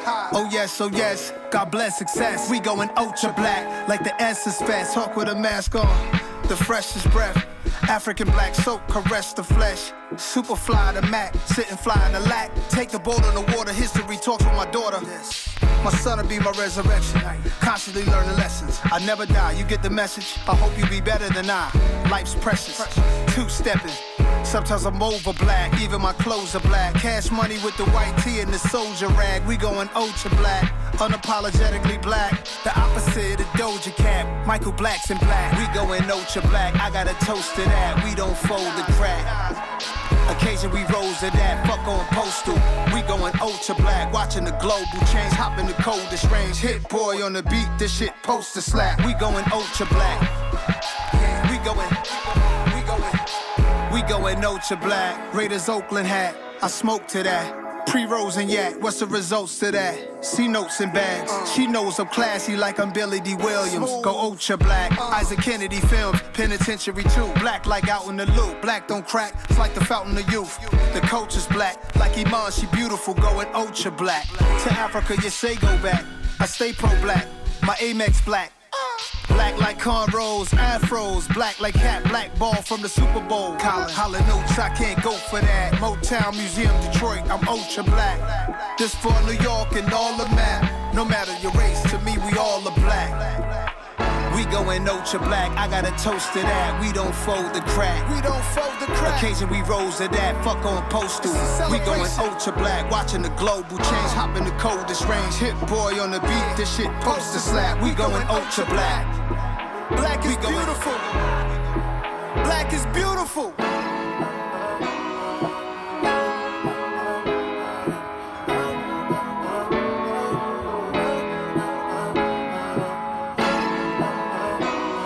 Hvad synes du om det nummer, Christian? Jeg synes, det er et skønt nummer, og jeg er glad for, at øh, jeg nu kan høre det som et nummer, og ikke som et diss track til Doja, Can, uh, Doja Cat. Øhm, det Det synes jeg skulle befriende. Nas og øh, Hitboy på nummeret Ultra Black. Og øh, meget apropos øh, det at være sort, så øh, har vi jo snakket om The Queen Bee og øh, hendes øh, nye visuelle album Black is King. Du har, som, du har nynnet rigtig meget i dag. Jamen altså, jeg har nemlig gået og sunget Brown Skin Girl hele dagen, fordi der er kommet den første video.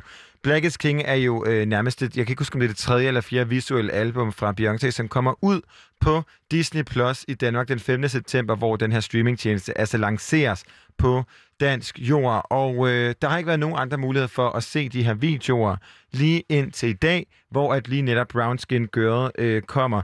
Og, øh, eller ikke er kommet, men er blevet frigjort på YouTube. Og jeg har testet i Danmark, trods øh, øh, Kodas krig med Google, så kan man altså godt se den. Det Det betyder lige... jo så, at der ikke er nogen danskere, der har medvirket på den. Lige præcis. Ah. Og øh, Beyoncé, hun øh, fejrer simpelthen All Different Shades of Brown i den her nye video, hvor hun blandt andet har sagt, It was important that we are all in this together, and we're all celebrating each other. Og øh, blandt de her fantastiske øh, mænd og kvinder og pers- personer, som alle har forskellige øh, toner af brun og sort hud, der ser vi blandt andet Kelly Rowland, som jo er Beyoncés veninde fra Destiny's Child. Og som lavede When Love Takes Over med David Guetta. Kæmpe som er, nummer. Altså det nummer, som jeg husker rigtig, eller allerbedst fra Kelly Rowland. Og det er nummer, hvor man har sunget allerdårligst. Ja, virkelig. Altså, ja, ja, ikke? Ja. Derudover så også Naomi Campbell, kæmpe legendarisk Ikonisk. model. Faktisk den første sorte kvinde på forsiden af Vogue. Og øh, Beyoncés datter Blue Ivy. Og også den fantastiske skuespiller Lup- Lupita Nyong'o. Og øh, udover øh, det forrige citat, så siger Beyoncé også, at it was important to me in Brown Skin Girl that we represented all different shades of brown. Og uh, we wanted every character to be shot in regal light. It was important that we're all in this together, and we're all celebrating each other. Faktisk så fandt jeg ud af, da den her video kom ud, at der skulle have været endnu dybere sådan udspredelse af Blackest King, det visuelle album. Men coronavirusen satte man stopper for det. De var på vej til Afrika, men måtte blive og nøjes i gåseøjne, fordi hold derop en video og generelt en visuel identitet, vi får på det her Black King. Har du uh, snydt dig til at se noget af det? Jeg har ikke snydt mig til at se noget af det, nej. Nej, jeg har venner, som har lånt hinandens, øh, udlandske venner, som har lånt hinandens øh, Disney Plus Ah, abonnementer. Men jeg smart. venter altså til, at jeg den 15. september kan se det hele i sin fulde længde helt lovligt. Men du kan simpelthen se øh, videoen til Brown Skin Girl, og øh, hvis du skynder dig lidt og finder den på YouTube, så kan du her få lydsiden til. Her kommer Brown Skin Girl fra blandt andet Beyoncé og Blue Ivy. Brown skin girl, your skin just like pearls. Best thing in the world. Never trade you for anybody else. And brown skin girl, skin just like pearls. The best thing in the world. Would never trade you for anybody else. Singing. She says she really grew up poor like me. Don't believe in nothing but the Almighty. Just a little jeans and a pure whitey. She never dreamed forever be nobody wifey. Yeah. She well, I mean, a pretty but your heart is a miss. Play you like a villain cause she caught in a way. Tonight, yeah, yeah, I am walking away. Nine to five, mine and I grind, yeah, yeah. Tonight I might fall in love, depending on how you hold me. I'm glad that I'm calming down. Can't let no one come control me. Keep dancing and call it love. She fights it by falling slowly. If ever you are in doubt, remember what mama told me. Brown skin girl, your skin just like pearls. Your back against the world. I never trade you for anybody else. A brown skin girl. Your skin just like hers. The best thing in the world. I never trade you for anybody else. Pose like a trophy when Naomi's walking. She need an Oscar for that pretty dark skin. Pretty like Lupita when the camera's closing. Drip broke the levee when my Kelly's rolling. I think tonight she might braid her braids. Melanin too dark to throw her shade. She minds her business and winds her waist. Go like 24K. Okay. Tonight I might fall in love, depending on how you hold me. I'm glad that I'm calming down. Can't let no one come control me. Keep dancing and call it love. She fighting but falling slowly. If ever you are in doubt, remember what mama told me. Brown skin girl, your skin just like pearls. Your back against the world. I never trade you for anybody else. A brown skin girl. Your skin just like pearls. The best thing in all the world. I never trade you for anybody else. Oh, have you looked in the mirror lately? Wish you could trade eyes with me. Cause there's complexities in complexion, but your skin is glow like diamonds. Dig me like the earth you be giving birth. To everything alive, baby, know your worth. I love everything about you from your nappy curls to every single curve, your body natural. Same skin that was broken, be the same skin taking over. Most things out of focus view, but when you're in the room, they notice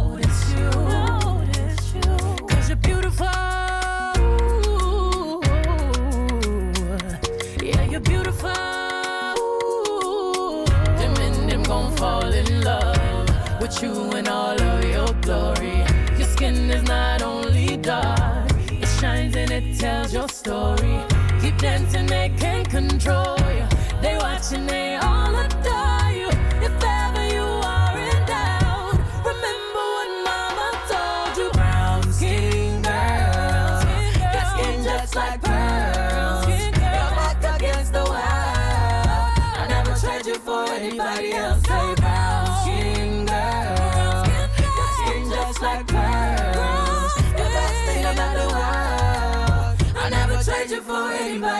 Say. Skin girl, your skin just like pearls. Best thing in the world. I never trade you for anybody else singing. Blue Ivy er så ikonisk der. Ej, men den får mig hver gang. Og det var selvfølgelig Brown Skin Girl fra Beyoncé Knowles, St. John, Wizkid og Blue Ivy, Beyoncés datter. Mathias, Det er ved at være øh, slut for anden time af Frekvens, men der er nemlig en hel times tæt pakket, fantastisk musiknyheder og glæder interview. mig. Vi får uh, Girl Crush på besøg lige om lidt. De står allerede og banker på derude, og vi glæder os til, at vi skal tale om pop-punk.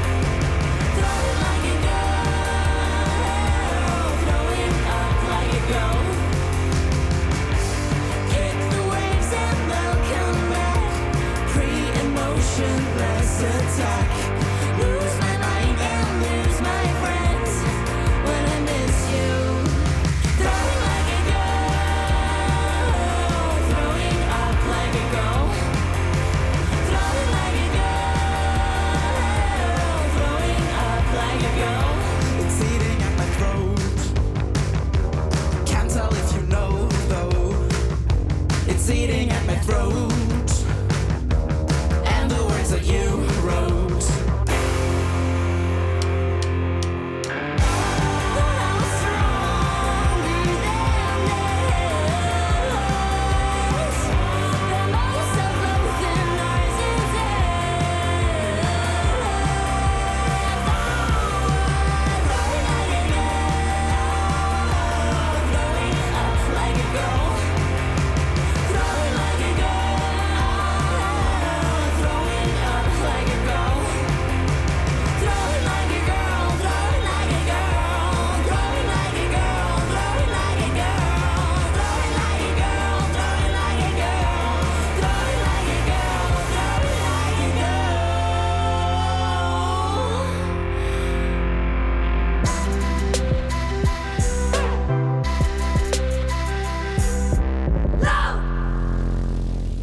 Det er nemlig rigtigt. Du lytter til Radio Loud og er mere bestemt frekvens her på Radio Loud, hvor er jeg, Christian Henning Links og Mathias Stilling stadigvæk er din værter. Har vi det godt, Mathias? Vi har det fuldstændig godt. Vi hørte, at øh, der vil være lidt tørt rundt omkring i Danmark, og det ikke vil blive helt vådt. Jeg er sikker på, at der bliver øh, smæk vådt af energi herinde i øh, studiet. Der er i hvert fald god stemning, hvor vi har fået tre grinende og dansende gæster. Fordi vi har nemlig fået besøg i studiet. For to uger siden, så kom der ny musik fra queer feminist pop-punk bandet Girl Crush. Og øh, det er nummeret Work, Work, Work, som er første led i den kommende EP af samme navn, som er ude den 20. november. Velkommen til jer. Tak. Tak. Tak. Kan I ikke starte med lige at øh, præsentere jer selv? Yes, øh, jeg hedder Nat, og jeg spiller, spiller guitar. Jeg hedder Marie, jeg spiller bas. Jeg hedder Andrea, og jeg spiller trommer. Ej, hvor er det godt. Og sammen så bliver I det pop-punk band, der hedder Girl Crush. Og hvis I sammen skal skabe den perfekte treordsbeskrivelse af jer, hvad er det så? I må sige et ord hver, og skal selv finde ud af, hvem der skal starte. Det er mig, der skal starte, og jeg skal sige et ord. Okay. Um, Et beskrivende ord. Et beskrivende ord. Adjektiv. Øh, Ej, det må du selv bestemme. Det er så hårdt. Jeg ved det ikke. Okay, jeg Har I starter. en idé? Øh, queer? Ja. Øhm, modstand. Uff. Uh. der er pres på nu. øhm, Queer modstand, og så er det dig, Andrea. Det var, det var øh, faktisk rigtig rart, at der blev bundet den der cute på også, fordi det er jo netop det, som I, øh, I selv siger, at I er, I er jo øh, queer. Det er øh, også rigtig meget med, at det både skal være sødt, men det skal også være super råt og, øh, og, og vredt. Hvad, øh, hvad er det helt præcist, at, at den kombination skaber? Øhm, det, jeg kan, ja, vi snakkede om i starten, at øhm, øh, vi ligesom gerne ville have øh, det søde i en feminin energi øh, og at det kunne være stærkt samtidig. Mm. Det var det, vi snakkede om i starten. Ja, så rocket er råt, men pakket ind i en sød, feminin pakke. Ja. Mm-hmm. Og, det, og at man godt kan sige noget stærkt og være sej, samtidig med, at man har et cute udtryk. Og øh, nu siger I jo, at I snakket om, altså jeres første udgivelse, som vi startede timen med, uh, Throwing Like a Girl, udkommer i 2019, eller er det 18? Det, var- det var Take My Clothes Off, som var den første, som vi skal til at spille lige om lidt. Uh, ja, så jeg roder rundt i det nu.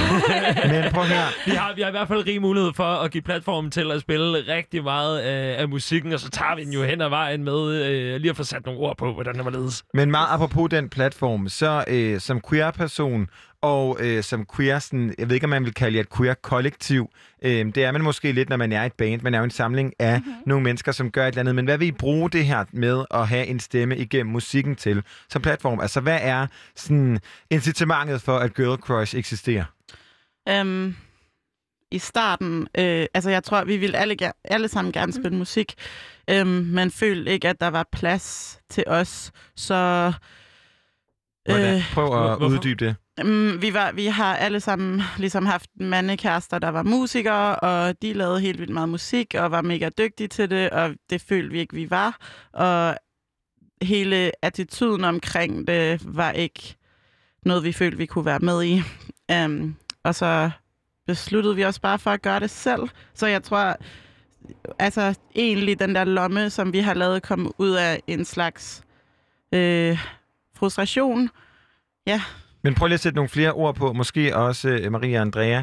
Det her med sådan, at altså, hvad er det, der gjorde, at I følte, at I ikke var gode nok? Altså, er det fordi, det er et mandsdomineret branche, eller hvad var det, der gjorde, at øh, I havde noget, der hæmmede jer? Fordi man kan sige, Mm. talentene synes jeg bestemt, I har.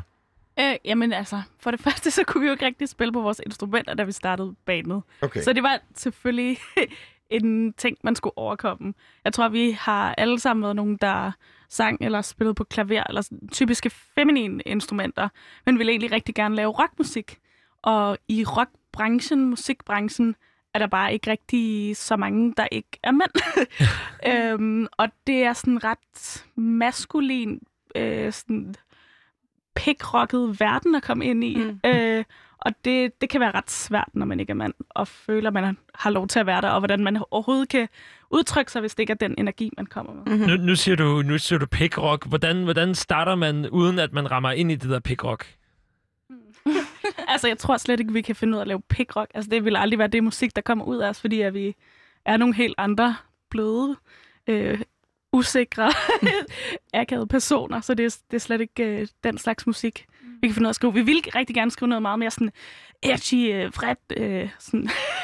Men på en eller anden måde er det jo, øh, på en eller anden måde er det jo øh, pickrock på sin bedste vis, og, og vredt det her med, sådan, fordi at kaste som en pige, det her med at pigekaste, tæller jo ind i hele den her tøsepige og en slapsvans, og den her sådan, kritik, som særligt queer-miljøet har rettet af det meget sådan heteronormative samfund, vi lever i.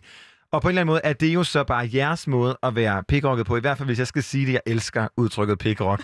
men, øh, men tak, fordi I har bragt det ind i vores liv. Men det her med, sådan, hvis, man, hvis jeg skal kigge på det som lytter, så synes jeg, at der er super meget aggression og nærmest sådan en øh, aktivisme mm. i, i, i det her øh, musik. Og øh, hvis jeg nu skal korrekte mig selv og før, så var jeres første nummer Take My Clothes Off. Mm-hmm. Og som jo også på en eller anden måde uden at have sådan nørdet teksten rent personligt. Også for mig taler altså I kan ikke gøre noget nu, uden at det lyder feministisk i mine ører. Det er og aktivistisk, og det er virkelig, virkelig dejligt. Og øh, jeg synes lige, at vi skal prøve at høre det nummer. Her kommer Girl Crush, Take My Clothes Off.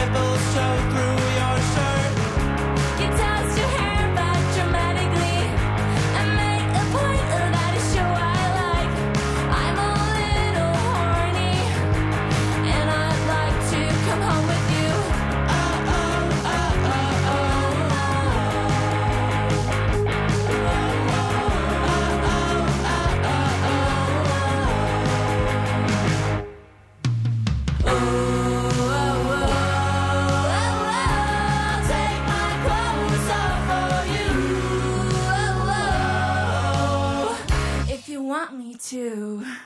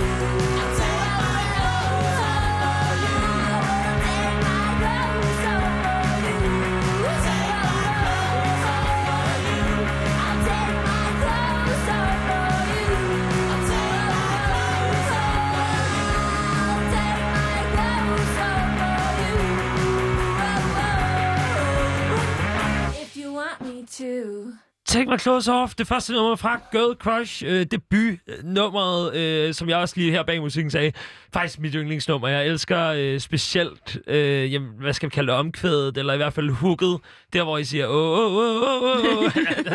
ja, jeg er jo ikke sanger. Det er ikke min, det er ikke min opgave at, prøve at gøre det.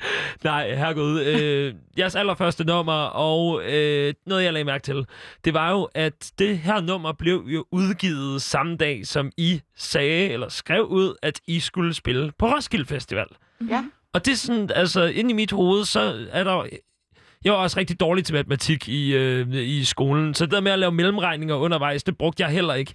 Men, men, men jeg tænker, hvor, øh, hvor mange mellemregninger har der været fra, at man... Altså, jeg, jeg tænker, det er mega svært at komme og spille på Roskilde. Altså, det er jo en, en sindssyg præstation. Men når man ikke har udgivet noget musik inden det, altså, hvad, yeah. hvad foregår der i den her verden? altså, det kom også ret meget bag på os.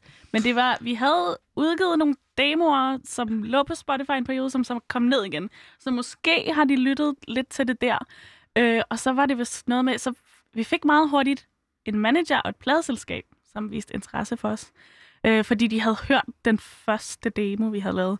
Øh, og den her manager skrev til bookerne af Roskilde Festival, og sådan, uden vi vidste fik dem til at komme til nogle af vores koncerter. Så tror jeg bare... Og sådan lidt michelin agtigt hvor man ikke rigtig ved, hvornår at øh, anmelderen kommer ind. Gud, Men prøv lige, at, prøv lige at lave tidslinjen for os, fordi mm. at øh, der sidder tre personer foran os, og en hund under bordet. Og, øh, jeg har fuldstændig glemt at nævne, at der er en hund i studiet. Jamen, der er en dejlig, dejlig hund i studiet. Og øh, I tre udgør Girl Crush. Mm. Og øh, det første nummer, som er Take My Clothes Off. Før det har der været nogle demoer, men hvordan, hvor mødes I? Hvordan starter mm. det? Og hvornår begynder I at lave koncerter med demoer? Hvordan, altså, jeg, jeg er meget intrigued. Okay, mm, ja. Så hvis vi... du tager sådan et årstal. Ja. 1987. øh, er det 17? Det er 17, Ja, ikke også? Øh, det er vinter 17, og øh, jeg skriver et Facebook-opslag i en Facebook-gruppe, der hedder Ugidelige Feminister. Og så skriver jeg sådan, desværre er jeg lige pludselig blevet en lille smule gidelig, og vil gerne starte et punkband øh, med folk, der ikke er mænd. Og så skrev Maria og Andrea svaret på det opslag, og så mødtes vi og snakkede lidt om ting, og det hele startede jo op sådan lidt langsomt. Men vi får et øvelokale om sommeren, Mm-hmm. Juni. Øh, og begynder at øve os lidt, skrive nogle sange og sådan noget. Og så om vinteren igen, så vinter 18, tager vi i studiet for første gang. Mm. Øh, med vores producer, som hedder Tobias, som har hjulpet os rigtig meget, og har troet på projektet rigtig meget. Og der optager vi så de her demoer, hvilket giver os mere selvtillid. Um, så ja, vi optager... Det er så før vi overhovedet har spillet en koncert, vil jeg Det er det. virkelig spille musik. Ja. Wow. øh, men det er fordi, at vi ligesom, tror jeg, var sky og vil, altså bare holdt det ret lukket. Mm. Også Men- fordi vi var så usikre på at spille på vores instrumenter. Ja. Altså, Ja, fordi netop Ja. de instrumenter, I synger alle tre. Mm-hmm. Og så er, kan må jeg lige fortælle resten, ved- og også gerne processen, fordi ja. det sker jo nogle gange, at når man samler et band, så kommer man ind og tænker, jeg skal bare være trommeslager, som du er, Nat. Nej, An- Andrea. Andrea er, undskyld. Du, I fortæller det lige om lidt. Ja. Men, øh, men man kommer og siger, jeg skal bare være trommeslager, og så ender man måske med at være bas. Ja. Mm. Hvordan har processen været, og hvordan er I landet på de hylder, I har? Jeg tror, det var meget mere vigtigt, at det var et koncept, og vi ville alle sammen gerne synge. Øh, og så måtte man bare lidt tage de roller, der var, fordi vi ville gerne have det til at blive. Mm. Øh, og Nat havde allerede spillet noget guitar før, og havde lige fået en guitar. så det gav mening. Som at du ikke var... helt kunne spille på, eller hvad? Ah. Men... um, ja, altså jo, lidt. Jeg kunne godt spille lidt på den. Jeg tænker i forhold til, altså, øh, fordi en ting er, at I selvfølgelig er interesseret i at, at spille musik sammen, og det skal bare ske, og der er en, øh, en historie der. Men øh, jeg, jeg er ikke oplyst om, øh, hvad øh, Facebook-gruppen Ugidelige Feminister helt præcist er for en gruppe, og det er jo der, man kan sige, at, at uden I ved det, at det er der, I faktisk første gang møder hinanden. Ja. Hvad, hvad er det for en gruppe helt præcist? Altså, jeg tror, det er en gruppe, der er for feminister og queer-personer, der bare sådan brokker sig over, hvor hårdt livet er. Altså, det er en humoristisk gruppe. Ja. Kan også godt være seriøs nogle gange, eller sådan, folk skriver faktisk meget personlige ting nogle gange, men den er mest for sjov. Ja, det er også lidt sådan en omsorgsgruppe, ikke? Man kan Ja. skrive sådan, fuck livet er hårdt, og så kan andre være sådan, åh, oh, det kan jeg virkelig godt forstå, og så får Ja. man noget opbakning for, at livet kan være hårdt på Altså, er meget sådan en fællesskabsgruppe, føler jeg. Og Marie og Andrea, I ser så øh, Nats opslag derinde. Hvor er I henne, øh, hver, perso- altså, hver for sig, og hvordan reagerer I på det her? Og kender I overhovedet I tre hinanden før det her Nej, opslag? overhovedet ikke, nej. Så Marie, hvis du starter, hvordan du ser Nats opslag? Ja. Er nogen, der er med til at starte et punkband, som ikke er Ja. mænd? Ja, jeg har lige sådan været arbejdsløs i et stykke tid som nyuddannet akademiker, og har mega svært ved at få job, og sa- altså sådan savner et eller andet fællesskab at være i. Så det gav super god, god, god mening for mig på det der tidspunkt at bruge noget energi på at være i et band, som jeg altid har ønsket mig. Og hvordan, hvordan, hvordan altså, er man nervøs, når man skriver? Mega Tænk over, hvad du skrev. Kan du Ja. huske, hvad du skrev? Øh, jeg tror, jeg skrev noget med, at jeg kunne godt synge, fordi det, har, det ved jeg, jeg altid godt kunne. Og så skrev jeg, at jeg måske kunne spille noget bas, fordi det, det har jeg prøvet en gang i musikskolen i sådan samspils sammenhæng, mm. uden altså, på nogen måde at blive god til det. Men det tænker jeg sådan, ja, ja det er nok det, jeg kan, hvis jeg skal spille på et instrument. øh, ja, og så var jeg mega nervøs, da vi skulle møde hinanden første gang. Andrea? Øhm, jeg havde det virkelig dårligt, og havde super meget angst og sådan noget. Dengang, der skrev jeg ikke rigtig noget på Facebook, og sådan, jeg kunne aldrig finde på at kommentere på et opslag, slet ikke, hvis det var nogen, jeg ikke kendte, der havde skrevet det. Men lige den dag af en eller anden årsag, så turde jeg godt, og der var et eller andet i Nats opslag, som talte til mig, som fik mig til at være sådan, sådan har jeg det faktisk også. Altså, jeg har også gerne ville starte et punkband, siden jeg var 14, og sådan, og så gjorde jeg det bare. Og det, det er den bedste op, den bedste ting, jeg har gjort i mit liv, at svare på det opslag. Og hvor god var du til trommer, før du begyndte? Uh, jeg havde spillet trommer på én sang i gymnasiet. Jeg havde musik i gymnasiet og spillet trommer på uh, Seven Nation Army Ja. med White Stripes. Men- Meget simpelt. Men hvordan når I så på et år bare at blive... Altså, fordi jeg synes ikke, at I spiller dårligt. Øhm, og øh, også komme til det niveau, man kan spille en koncert. Altså, hvordan når I tre med hver... Altså, selvfølgelig, I har kommet med jeres sang og med jeres rytmik og med det her budskab, I havde ind i jer, som vil ud. Så selvfølgelig var drivkraften der, men hvordan bliver I så gode til at spille henholdsvis trommes, trommer og bas og guitar? Altså, vi var heller ikke specielt gode til at spille i starten, vil jeg sige. Det var sådan, vi øvede os rigtig meget, fordi vi- alle sammen havde noget tid at lægge i det. Øhm, så vi var rigtig meget i øveren. Øh, og så tror jeg, vi er gode til at skrive sange og er rigtig musikalske alle sammen. Mm.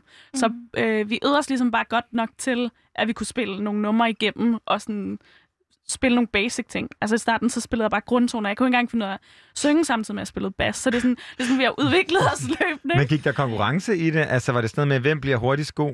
Nej, Nej. der er Godt, ægte lidt Det er vel også, det er vel også svært målbart. Det har vi aldrig haft, Nej, der er jeg. aldrig Godt. konkurrence i vores band. Nej, det har faktisk altid været sådan vildt øh, safe space-agtigt rum. Supportive. Ja. Ja, Ja. virkelig god plads til at lave fejl og sådan øve ja. blive bedre.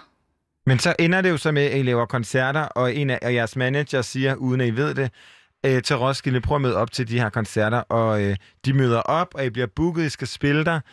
Hvad øh, tror I sådan, altså, jeg kan jo ikke lade være med at tænke på, øh, om der har været sådan noget med, om det har været en ligestillingskvote, eller om der var noget med sådan at få noget queer ind. Det er jo super vigtigt, men vi må også bare erkende, at vi er stadigvæk et sted, hvor at det ikke falder hverken øh, nogle så gode organisationer som Roskilde, eller nogen andre naturligt.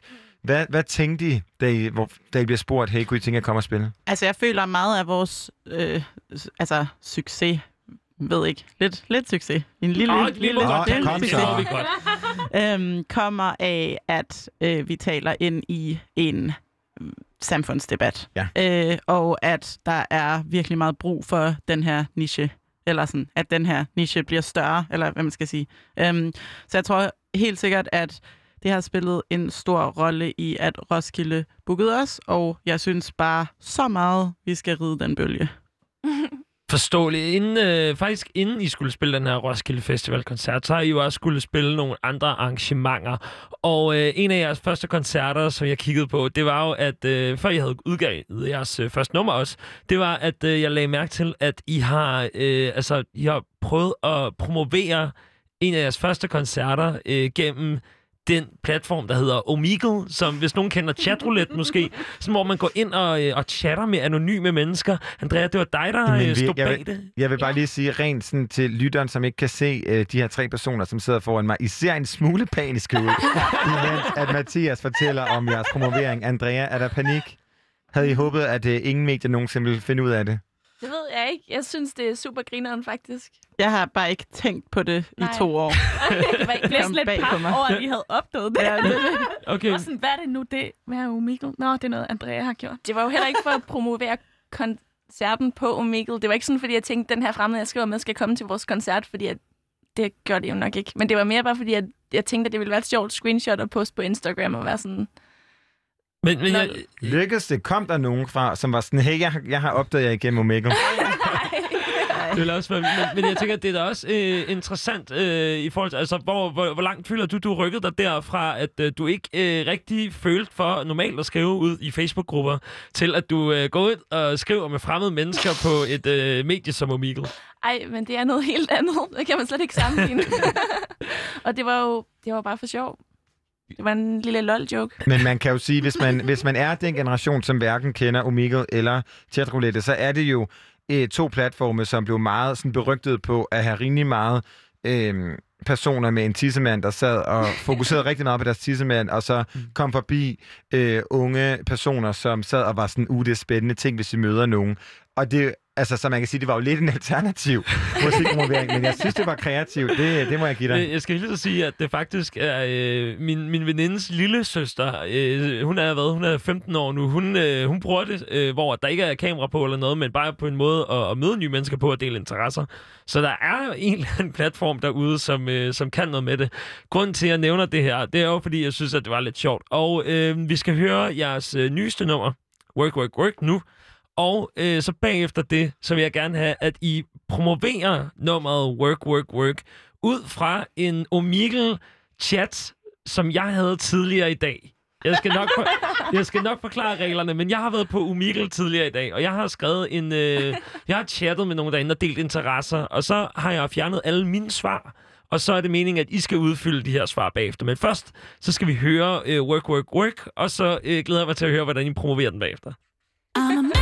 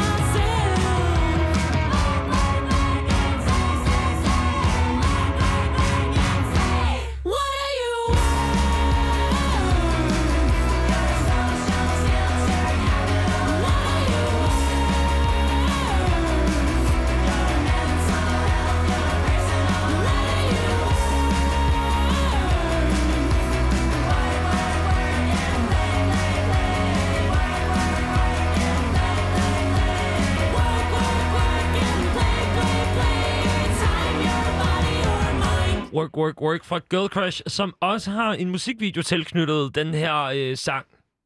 Ja. Ja. Prøv lige at, prøv lige. Korrekt. Og det var faktisk gennem den musikvideo, at øh, jeg personligt opdagede jer som øh, gruppering eller band eller queer queer modstand cute band, ikke? Altså, I kan godt Ja. høre, jeg tror lige, vi skal arbejde på... Er det måske en meget god sådan, velkommen til Girl Crush. Queer modstand cute. Jeg synes, det er catchy. Jeg synes, måske skulle man bare finde noget med en eller anden form for sådan K i ordlyden i midten. Ah, ja. Sådan uh, queer camp cute eller sådan noget. Mm. Altså, så man ligesom de der hang sammen, ikke? Vi skal, ikke ud, vi skal ikke ud i tre k'er, men vi skal bare ud Ej, i, sådan, uh, i lyd. Eller det. Men du, øh, du lagde jo ligesom ud med, at du havde en leg med, Mathias Ja, Stilling. fordi lige inden musikken, så øh, smed jeg lige en leg op i luften, fordi, Andrea, du udgav jo, øh, eller du har skrevet med folk ind på Omegle for at promovere øh, en af jeres allerførste koncerter tilbage i 2018. Ja. Det betyder, I kan godt finde ud af at promovere på Omegle. Ah. Og, øh, og det jeg så har gjort, det er, at jeg har været på Omegle i dag, og jeg har været inde og finde det interessefelt, der hedder musik. Så har jeg haft en, øh, en chat-samtale med en person, jeg har ingen idé om, hvem det er, som den her person har været. Og så har jeg så fjernet mine egne svar. Og øh, jeg kan godt sige, jeg har, jeg har promoveret jer også.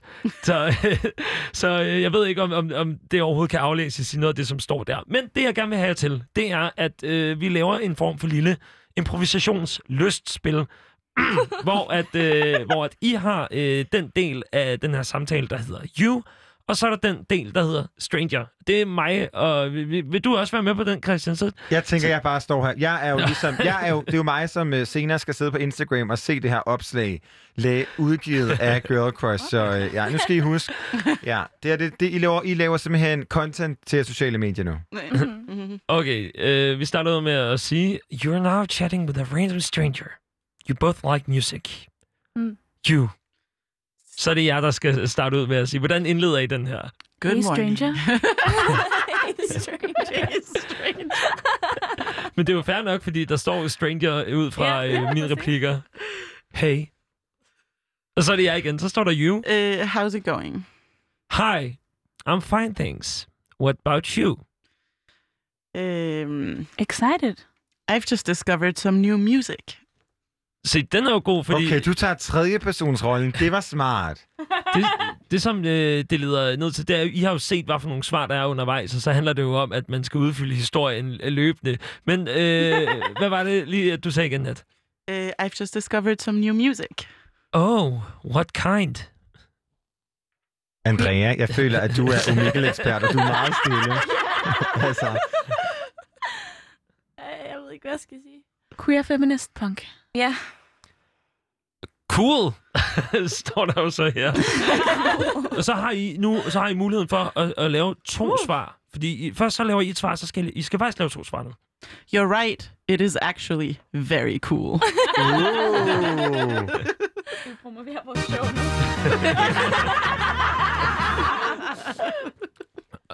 Actually, it's very cool. Og så kommer der en til, som øh, skal lede op til øh, det, jeg skal til at sige til jer. This band is actually uh, playing a show soon. Actually, I love many types of music, but my favorites are indie, 80s, and rock and roll. Um, that makes sense. Girl Crush is actually a very indie project. Yeah, totally. Totally indie. Um, we're playing a show at Mayhem. Would you like to come? det er jo... Det, I, I ender jo med at kaste mig fuldstændig under bussen og øh, virkelig proppe følelser ned i hovedet på mig. Jeg slutter af med at sige, what an embarrassing situation. I have to go now. Bye.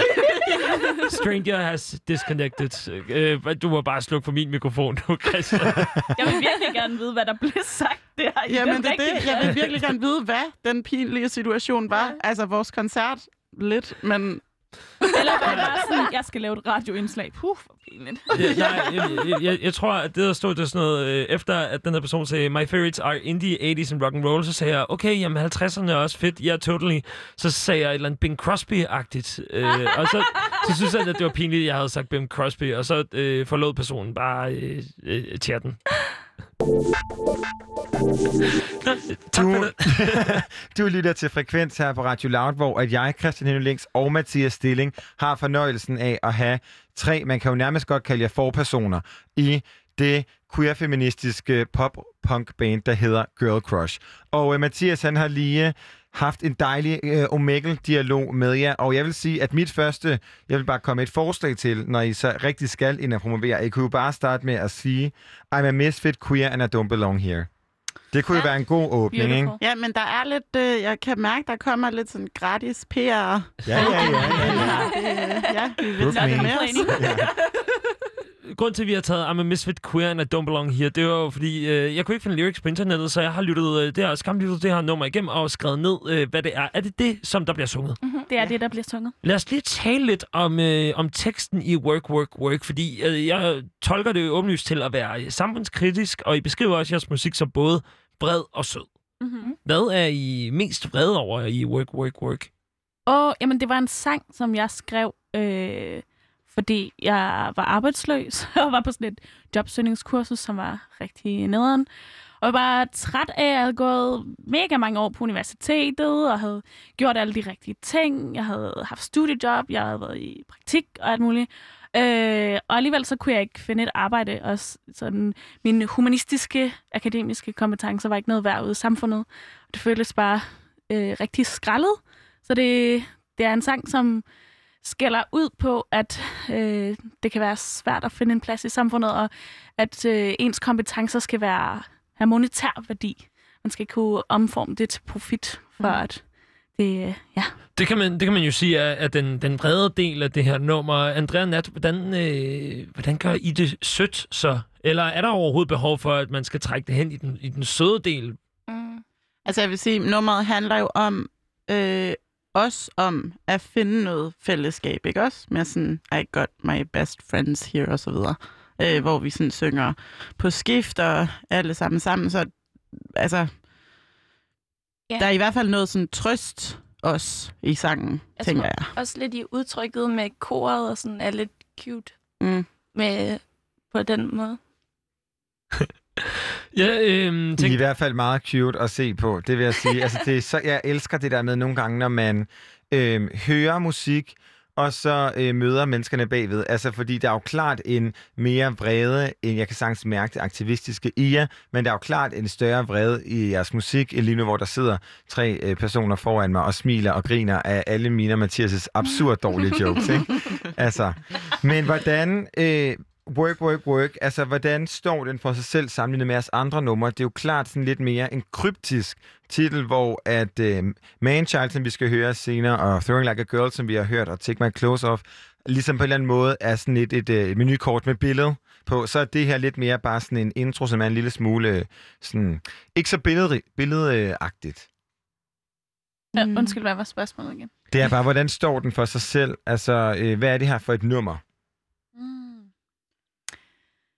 Jamen, det er jo en politisk kommentar, men nok mere direkte end de andre, men også en personlig fortælling mm. om, hvordan jeg har kæmpet rigtig meget med at føle og have en plads i samfundet som queer-person, og som øh, en, som sådan havde svært ved at finde ud af, hvad jeg skulle bruge mit liv på. Mm. Så, så lavede jeg det her band. Men netop det, det der med at være queer-person, altså er det i samfundet generelt, de er misfit queers, og er det kun din fortælling, Marie, eller er det også din, Andrea og Nat? Altså, jeg vil sige sådan, vi har jo forskellige sange, som vi skriver hver for sig, så det, det tager udgangspunkt i ligesom en enkelt persons historie, men når vi laver sangen færdig, øh, så bliver det jo vores fælles fortælling. Mm. Og jeg tror ikke, vi nogensinde har sunget om noget, som de andre ikke kan Ja. se sig selv i Mm. 100 procent. Ja. Work, work, work øh, virker jo også til, at altså, det er work, work, work, play, play, play. For mig til at tænke på work hard, play hard. Mm. Øh, hvad hedder det? Skal man kalde det et slogan, Christian? Det kan Ja, eller talemåden. Talemåden, ja. Er det øh, altså sådan en, en, en, en fuckfinger til kapitalismen? Ja. 100 procent. Og, og, øh, og hvordan kommer det sådan til udtryk? I teksten eller i musikken? Eller? Begge dele. Ja, Lad os altså- starte med teksten. Altså, vi kan sige, i det der ordspil med work og play, ligger der også noget øh, i, at jeg synes, at det er åndssvagt, at det er så svært at tjene penge på at lave musik, for eksempel. At altså, den, de kreative kompetencer bliver ikke vægtet særlig højt i vores samfund. Og det synes jeg er noget skrald. Der er bare noget arbejde, som er meget mere værd end, end andet arbejde. Mm. Øhm, og det brokker vi os over. Mm. Er det, har du samme følelse, Andrea? Ja. Ej, det er så dejligt. man, man kan jo nærmest, det er jo så, altså man kan sige, at, øh, antikapitalisme og feminisme hænger jo næsten sammen, så man havde måske heller ikke regnet med andet. Men et spørgsmål, som jeg tænkte, da jeg hørte på det, det her nummer, det er, hvordan sikrer man sig, at de rigtige får den her fuckfinger? Altså, fordi man kan sige, selvfølgelig er jeres øh, publikum øh, overvejende øh, måske ikke... Øh, defineret queer-personer, men særligt feminister, altså, og øh, de er jo med på det her med, at antikapitalisme er vejen frem, og feminisme er øh, det eneste rigtige, eller i hvert fald er en god levemåde og en god tankegang. Hvordan sikrer man sig, at de mennesker, som fastholder det her sådan, kapitalistiske styre, hører det her og mærker jeres vrede i gåsøjne? Altså, vi har snakket ret meget om, øh, hvem modtageren er, ikke også? Og vi kommer jo ikke til at overbevise, altså, nogen som os kommer jo ikke til at overbevise, altså, Liberal Alliance, vel? Sådan, Nej, altså, det, det, du ved, den kan vi... Hvorfor ikke? Fordi at... Øh, altså, fordi at øh, vi er queer-personer, og jeg tror, vi er for upædagogiske til det. Det er ikke... Altså, vi laver musik til... til queer-personer hovedsageligt. Eller sådan, vi prøver ikke at du ved, vi prøver at skabe et stærkere fællesskab, og så ændre verden, eller whatever, igennem det. Men altså, vi prøver jo ikke sådan at konvertere, øh, du ved, et, øh, hvad skal man sige, konservativt samfund. Eller sådan. Ej, Jeg tror, det er for stor en opgave for os som tre personer i et band sådan, at lave revolution. Ja. Om end hvor jeg gerne vil. Men, jeg, men det, det ved jeg faktisk ikke. Altså, ja, nu bliver det meget øh, queer-politisk, mm. men øh, det banker vores alle fems hjerte jo også for. Måske også sex med hunden under bordet. øh, men det her med, jeg tror lige præcis, at øh, i sådan en, en diskussion eller en samtale omkring generelt minoriteter, så bliver det altid hævet det her tone policing kort. Mm. Og øh, man kan sige, at øh, musik er jo ligesom noget, man kan samles om.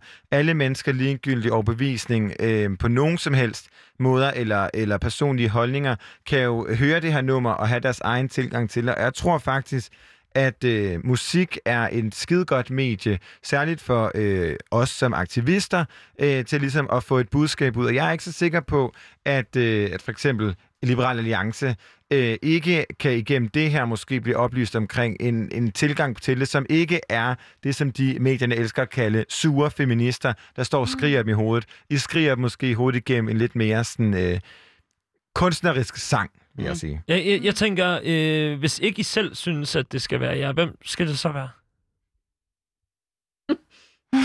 Øh, altså sådan, er dit spørgsmål, hvem, altså, hvem vi gerne have, vil have som leder for vores, øh, Jeg, jeg, jeg vores, tænker, vores queer-revolution? Jeg, jeg synes, at i forhold til en queer-revolution, så jeg, jeg synes, det er oplagt, at musikken kan tale, og kan tale til rigtig mange mennesker, og kan overbevise rigtig mange mennesker mm. i en langt højere grad, end rigtig mange andre måder at udtrykke sig på. Men hvis det ikke skal være øh, pop-punk, queer-aktivistisk musik, øh, hvor skal man så gøre det hen? Mm.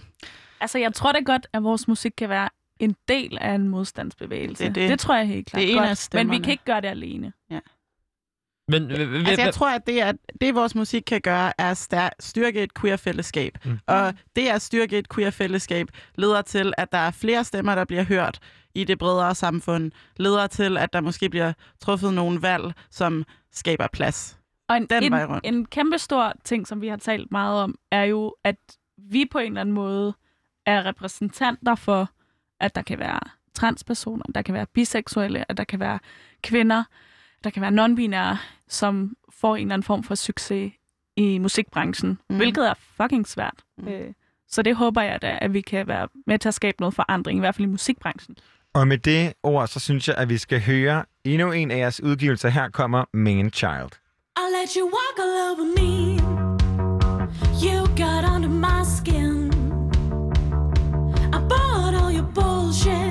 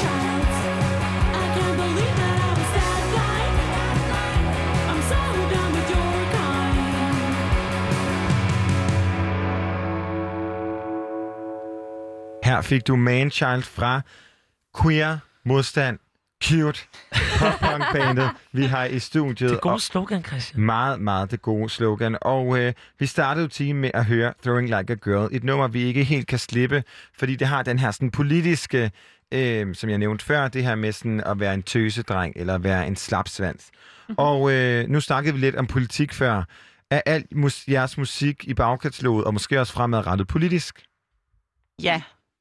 Ja, fordi det er queer-fortællinger, så bliver det altid politisk. Fordi vi lever i en verden, hvor det bare er modstand i sig selv at fortælle nogle anderledes historier. Øh, jeg tror, jeg synes, det er forkert at sige, at der er noget musik, der ikke er politisk. Jeg synes, hvis en hvid mand stiller sig op på en scene og spiller indie og synger om, hvor øh, forelsket han er i sin pigekæreste, så er det også politisk. Bare at man ikke opdager det, fordi det taler ind i en virkelighed, som er så etableret, at det bliver et sådan usynligt, øh, hvad skal man sige, udsagn. Ja, ja, fordi det er jo også at øh, repræsentere hetero øh, personer og heteronormativitet. Det er det. Øh, men kommer vi nogensinde til at høre musik, som bare omhandler øh, blomster og chokolade? Øhm, altså ikke fra os. det tror jeg, det er simpelthen for kedeligt at skrive sådan en sang, der ikke rigtig handler om noget.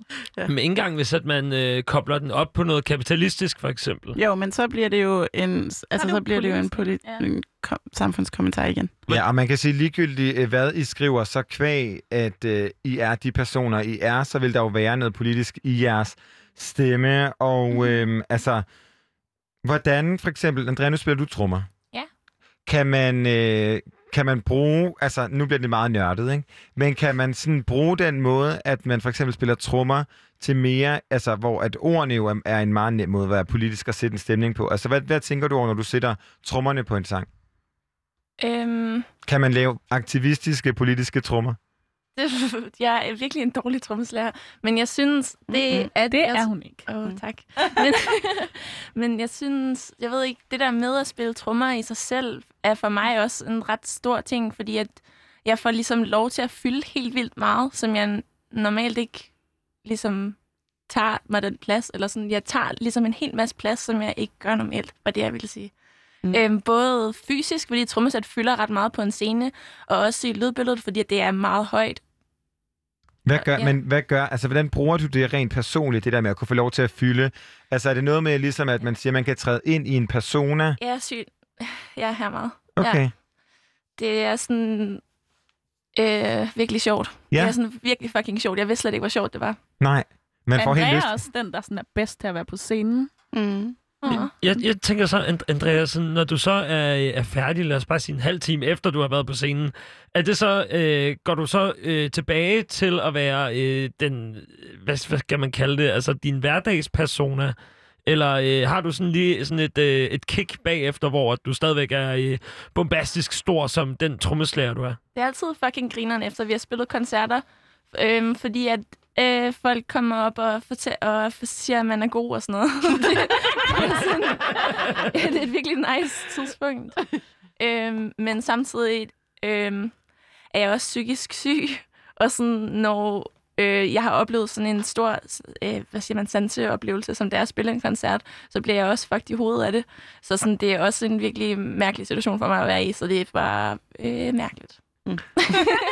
Det, men, det men det er jo vildt sejt, det der med, altså jeg, jeg vil sige, der stillede det spørgsmål, havde jeg ikke regnet med det svar. Men det er jo vildt interessant, hvordan det der med, altså lige præcis repræsentation, som man så snakker så meget om, særligt i en uge, så der lige har været Pride uge i sidste uge, øhm, det her med sådan, at alene det der med at kunne bruge, altså at eksistere, er jo på en eller anden måde også at repræsentere, altså så for ligesom at runde af på den ligegyldige, med så sang om chokolade og blomster, og du spillede trommer på et nummer, hvor at det handlede om øh, chokolade og blomster, og I spillede bas og guitar. Så det der med, at det er jer, der gør det, er jo på en eller anden måde en politisk øh, aktivitet, og det synes jeg er sindssygt sejt. Og øh, med det, så kan vi jo ligesom gå videre til jeres kommende album. Eller er det EP'en, der kommer først? Ja, EP. Den kommer den 20. november. Ja. Og øh, hvor færdig skal en øh, punk-EP være, før man offentliggør den? Fordi på en eller anden måde, så lyder I både som nogen, som bare gør det. Om I kan spille bas, guitar, trommer eller ikke. Øh, men samtidig er der også lidt perfektionister over jer. Hvordan ja. kobles det? Øhm, Det er et godt spørgsmål. Og en rigtig observation, tror jeg. ja, hvordan så du det? Det kan jeg ikke... um, vent, spørgsmålet var, hvor, Hvor færdig færdig? en EP Yes. skal være. Um, jeg vil oh, sige... Det er jo en spændende proces at tale om. Ja, sige. altså den her EP har faktisk været en rigtig svær proces, øh, på grund af, at der har været nogle uenigheder med vores pladeselskab og sådan noget. Um, og, Som er endt hvordan? øh, som er endt med, at øh, vi havde ret, som vi selvfølgelig har. um, De synes, der var noget, der... De ville faktisk have, vi skulle indspille hele EP'en om, efter vi havde lavet den. og vi var sådan- vores kære pladeselskab Vi elsker vores pladeselskab. Ja. Vi kan jo godt sige, at der var en uenighed der. Ja, det er det. Øhm, Hvad vil Og de vi have var- lavet om? Um, det var bare noget med, ja, altså, okay. det var, det var be- ikke den rette feeling. Det er det, feeling. Ja, de kunne ikke sætte ord på det. Ja, det var, altså, det var en svær proces, og som med de der kreative processer, som ligesom er meget op i luften og emotionelt og så videre. Um, men alle er blevet super glade for det færdige resultat, og jeg glæder mig så meget til, at I kan høre det. Så, så det er ikke bare en forestilling om, når man tænker sådan, okay, punk, øh, det er virkelig bare sådan, øh, vi gør det, og så går vi ind og indspiller det, og så øh, siger vi bare, så fyrer vi den bare af. Der er, øh, der er reelt set rigtig mange tanker bag en, en øh, punkplade også. Ja, jeg tror også, det er måske... Altså, vi vil... Eller det, der er punk i vores projekt, tror jeg, er, at vi startede så DIY og ligesom bare gjorde det, selvom vi ikke havde øh, øvet os så meget til at starte med og sådan noget. Men jeg tror, at der er også, og selvfølgelig politisk modstand og så, så videre, øhm, men der er, altså vi er også et poppet band. Altså vi laver, vi skriver popsangen, øh, som jeg føler i forhold til sådan noget som at lave en EP er ret vigtigt. Eller sådan, vi vil jo gerne have, at det lyder øh, melodisk, og at man kan høre teksterne, og at det er sådan forholdsvis velproduceret, og at, øh, ja, altså, jeg føler, at pop-elementet er faktisk ret vigtigt. Også fordi det er nok ikke de fleste øh, punkbands, der synger sådan træstemmigt kor. Det er nok sådan ret særligt. Og det vil vi jo gerne have, at koret klinger godt, for eksempel. Mm. Men er det poppet i jeres musik, at det er velproduceret? Um, Ej, det er også fordi, de er gode melodier på sådan en pop-fasong. Men det tænkte jeg, jeg tænkte det med i produktionen. Okay, modtaget. Ja. Jeg tænkte, øh, er, når, når I laver sådan en EP her, er det så... Det, jeg synes virkelig, at tierne har været, været fattige på, på punk-elementer. Mm. Hvad, øh, hvad synes I om, øh, om punk her i, øh, i start 20'erne? Bare er, er, er punken, og øh, specielt måske en, en fusion, eller hvad man skal kalde det, sådan pop-punken, er den på vej tilbage? Eller er det en, er det en helt ny genre, som vi skal regne med, øh, bare bliver øh, super vigtig og øh, forhåbentlig meget større, end den er øh, i dag? Der er ikke rigtig nogen bands, der lyder som os. Altså, jeg synes ikke, der er så meget at, er det. Jeg synes, altså det var noget, jeg ville sige tidligere faktisk med, at jeg synes, der er en kæmpe styrke i, at vi har lært at spille musik sammen. Mm.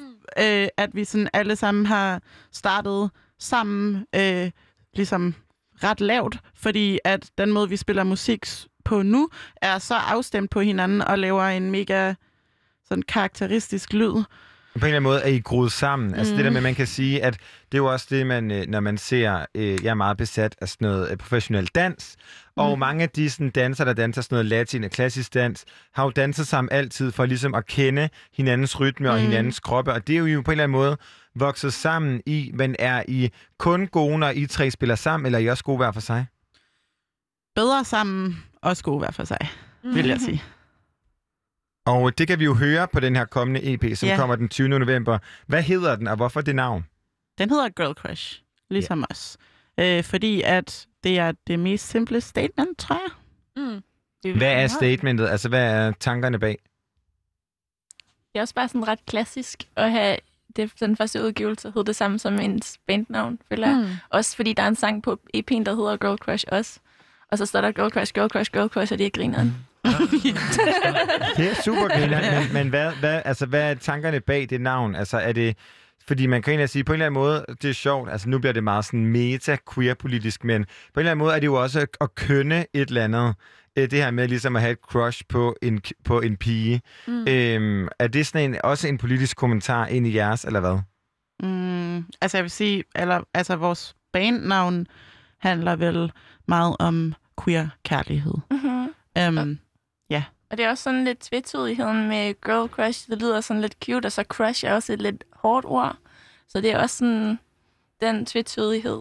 Mm-hmm. Og meget apropos den tvetydighed, hvad kan vi forvente? Er der mere vrede? Er der mere cuteness? Er der mere modstand? Eller er det bare queer? Jeg vil sige, der er modstand, kærlighed og sex. Uh, okay. Hvordan, hvordan kommer den sex, sex til... Øh, er der et ASMR-nummer på? Hvor Øhm. at Andrea bare sidder og siger, sex. Ej, men der kommer et meget det, kinky, Andrea. Det, den, næste, den næste single handler om sex. Ja. Hvordan? Prøv at sætte nogle flere ord på det. Den hedder I'm Easy. Den handler om at være nem. Okay, wow. Me- og sådan lidt været lidt meta øh, på en eller anden måde. Altså det at være nem er vel også, er jo på en eller anden måde en ting, vi snakker meget om lige nu, det her med, om nogen er nemme eller hvad.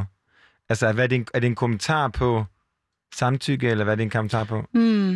øh, lidt. Er det ikke noget med, at det, altså, i den her sang er det positivt Ja. at være let? Ja. ja. At sådan, det at være promiskuøs er ikke en negativ ting Mhm. i vores verden. Ja, det er nok udsagnet med... Altså, det er en meget sex-positiv sang. Mhm. Vi er et meget sex-positivt band. Yeah. Snakker rigtig meget om sex. Vi ser i hvert fald øh, rigtig meget frem til det, og til, til jeres EP selvfølgelig. Andrea Jakobsen, Marie Svendsen og Nat Stalbaum. Mm. Tusind tak, fordi I kiggede forbi øh, en hel time. Det var så hyggeligt. Det var mega Ja, sjovt. hyggeligt. Vi glæder os så meget til. I, hvornår kommer uh, I Am Easy?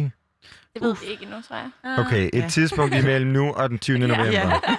Og indtil da, så kan man jo høre alle jeres andre udgivelser på uh, Spotify. Og uh, jamen altså, tusind, tusind tak. Vi glæder os til at kunne spille endnu mere uh, musik fra jer. Ja.